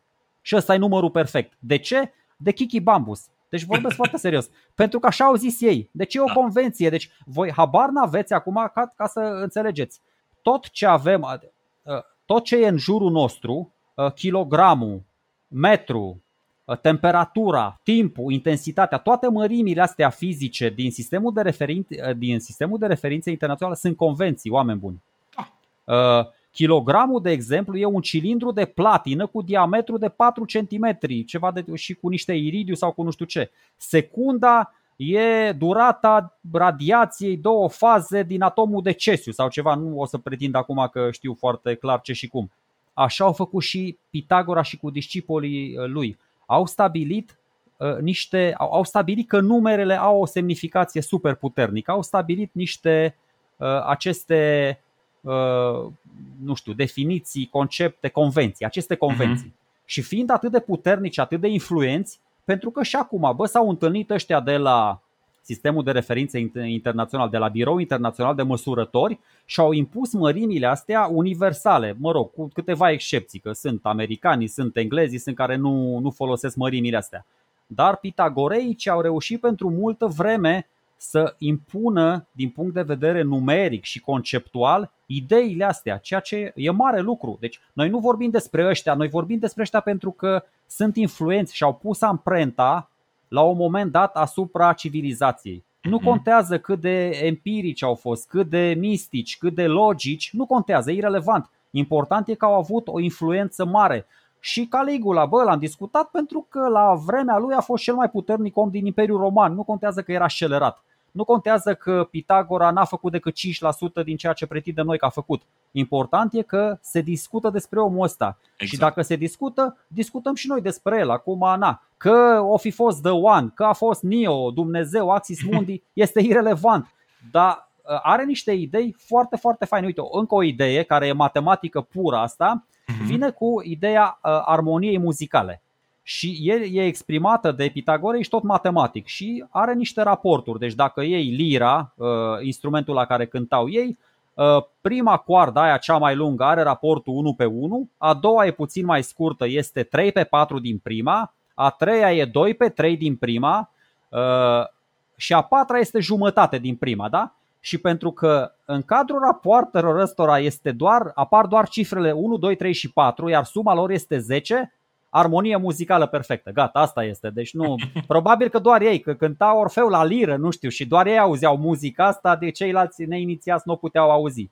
Bine, deci, ei mai au niște idei legate de cum există o muzică universală care e greu de auzit de către oameni și că planetele care se mișcă conform unor reguli matematice care creează vibrații care generează această muzică.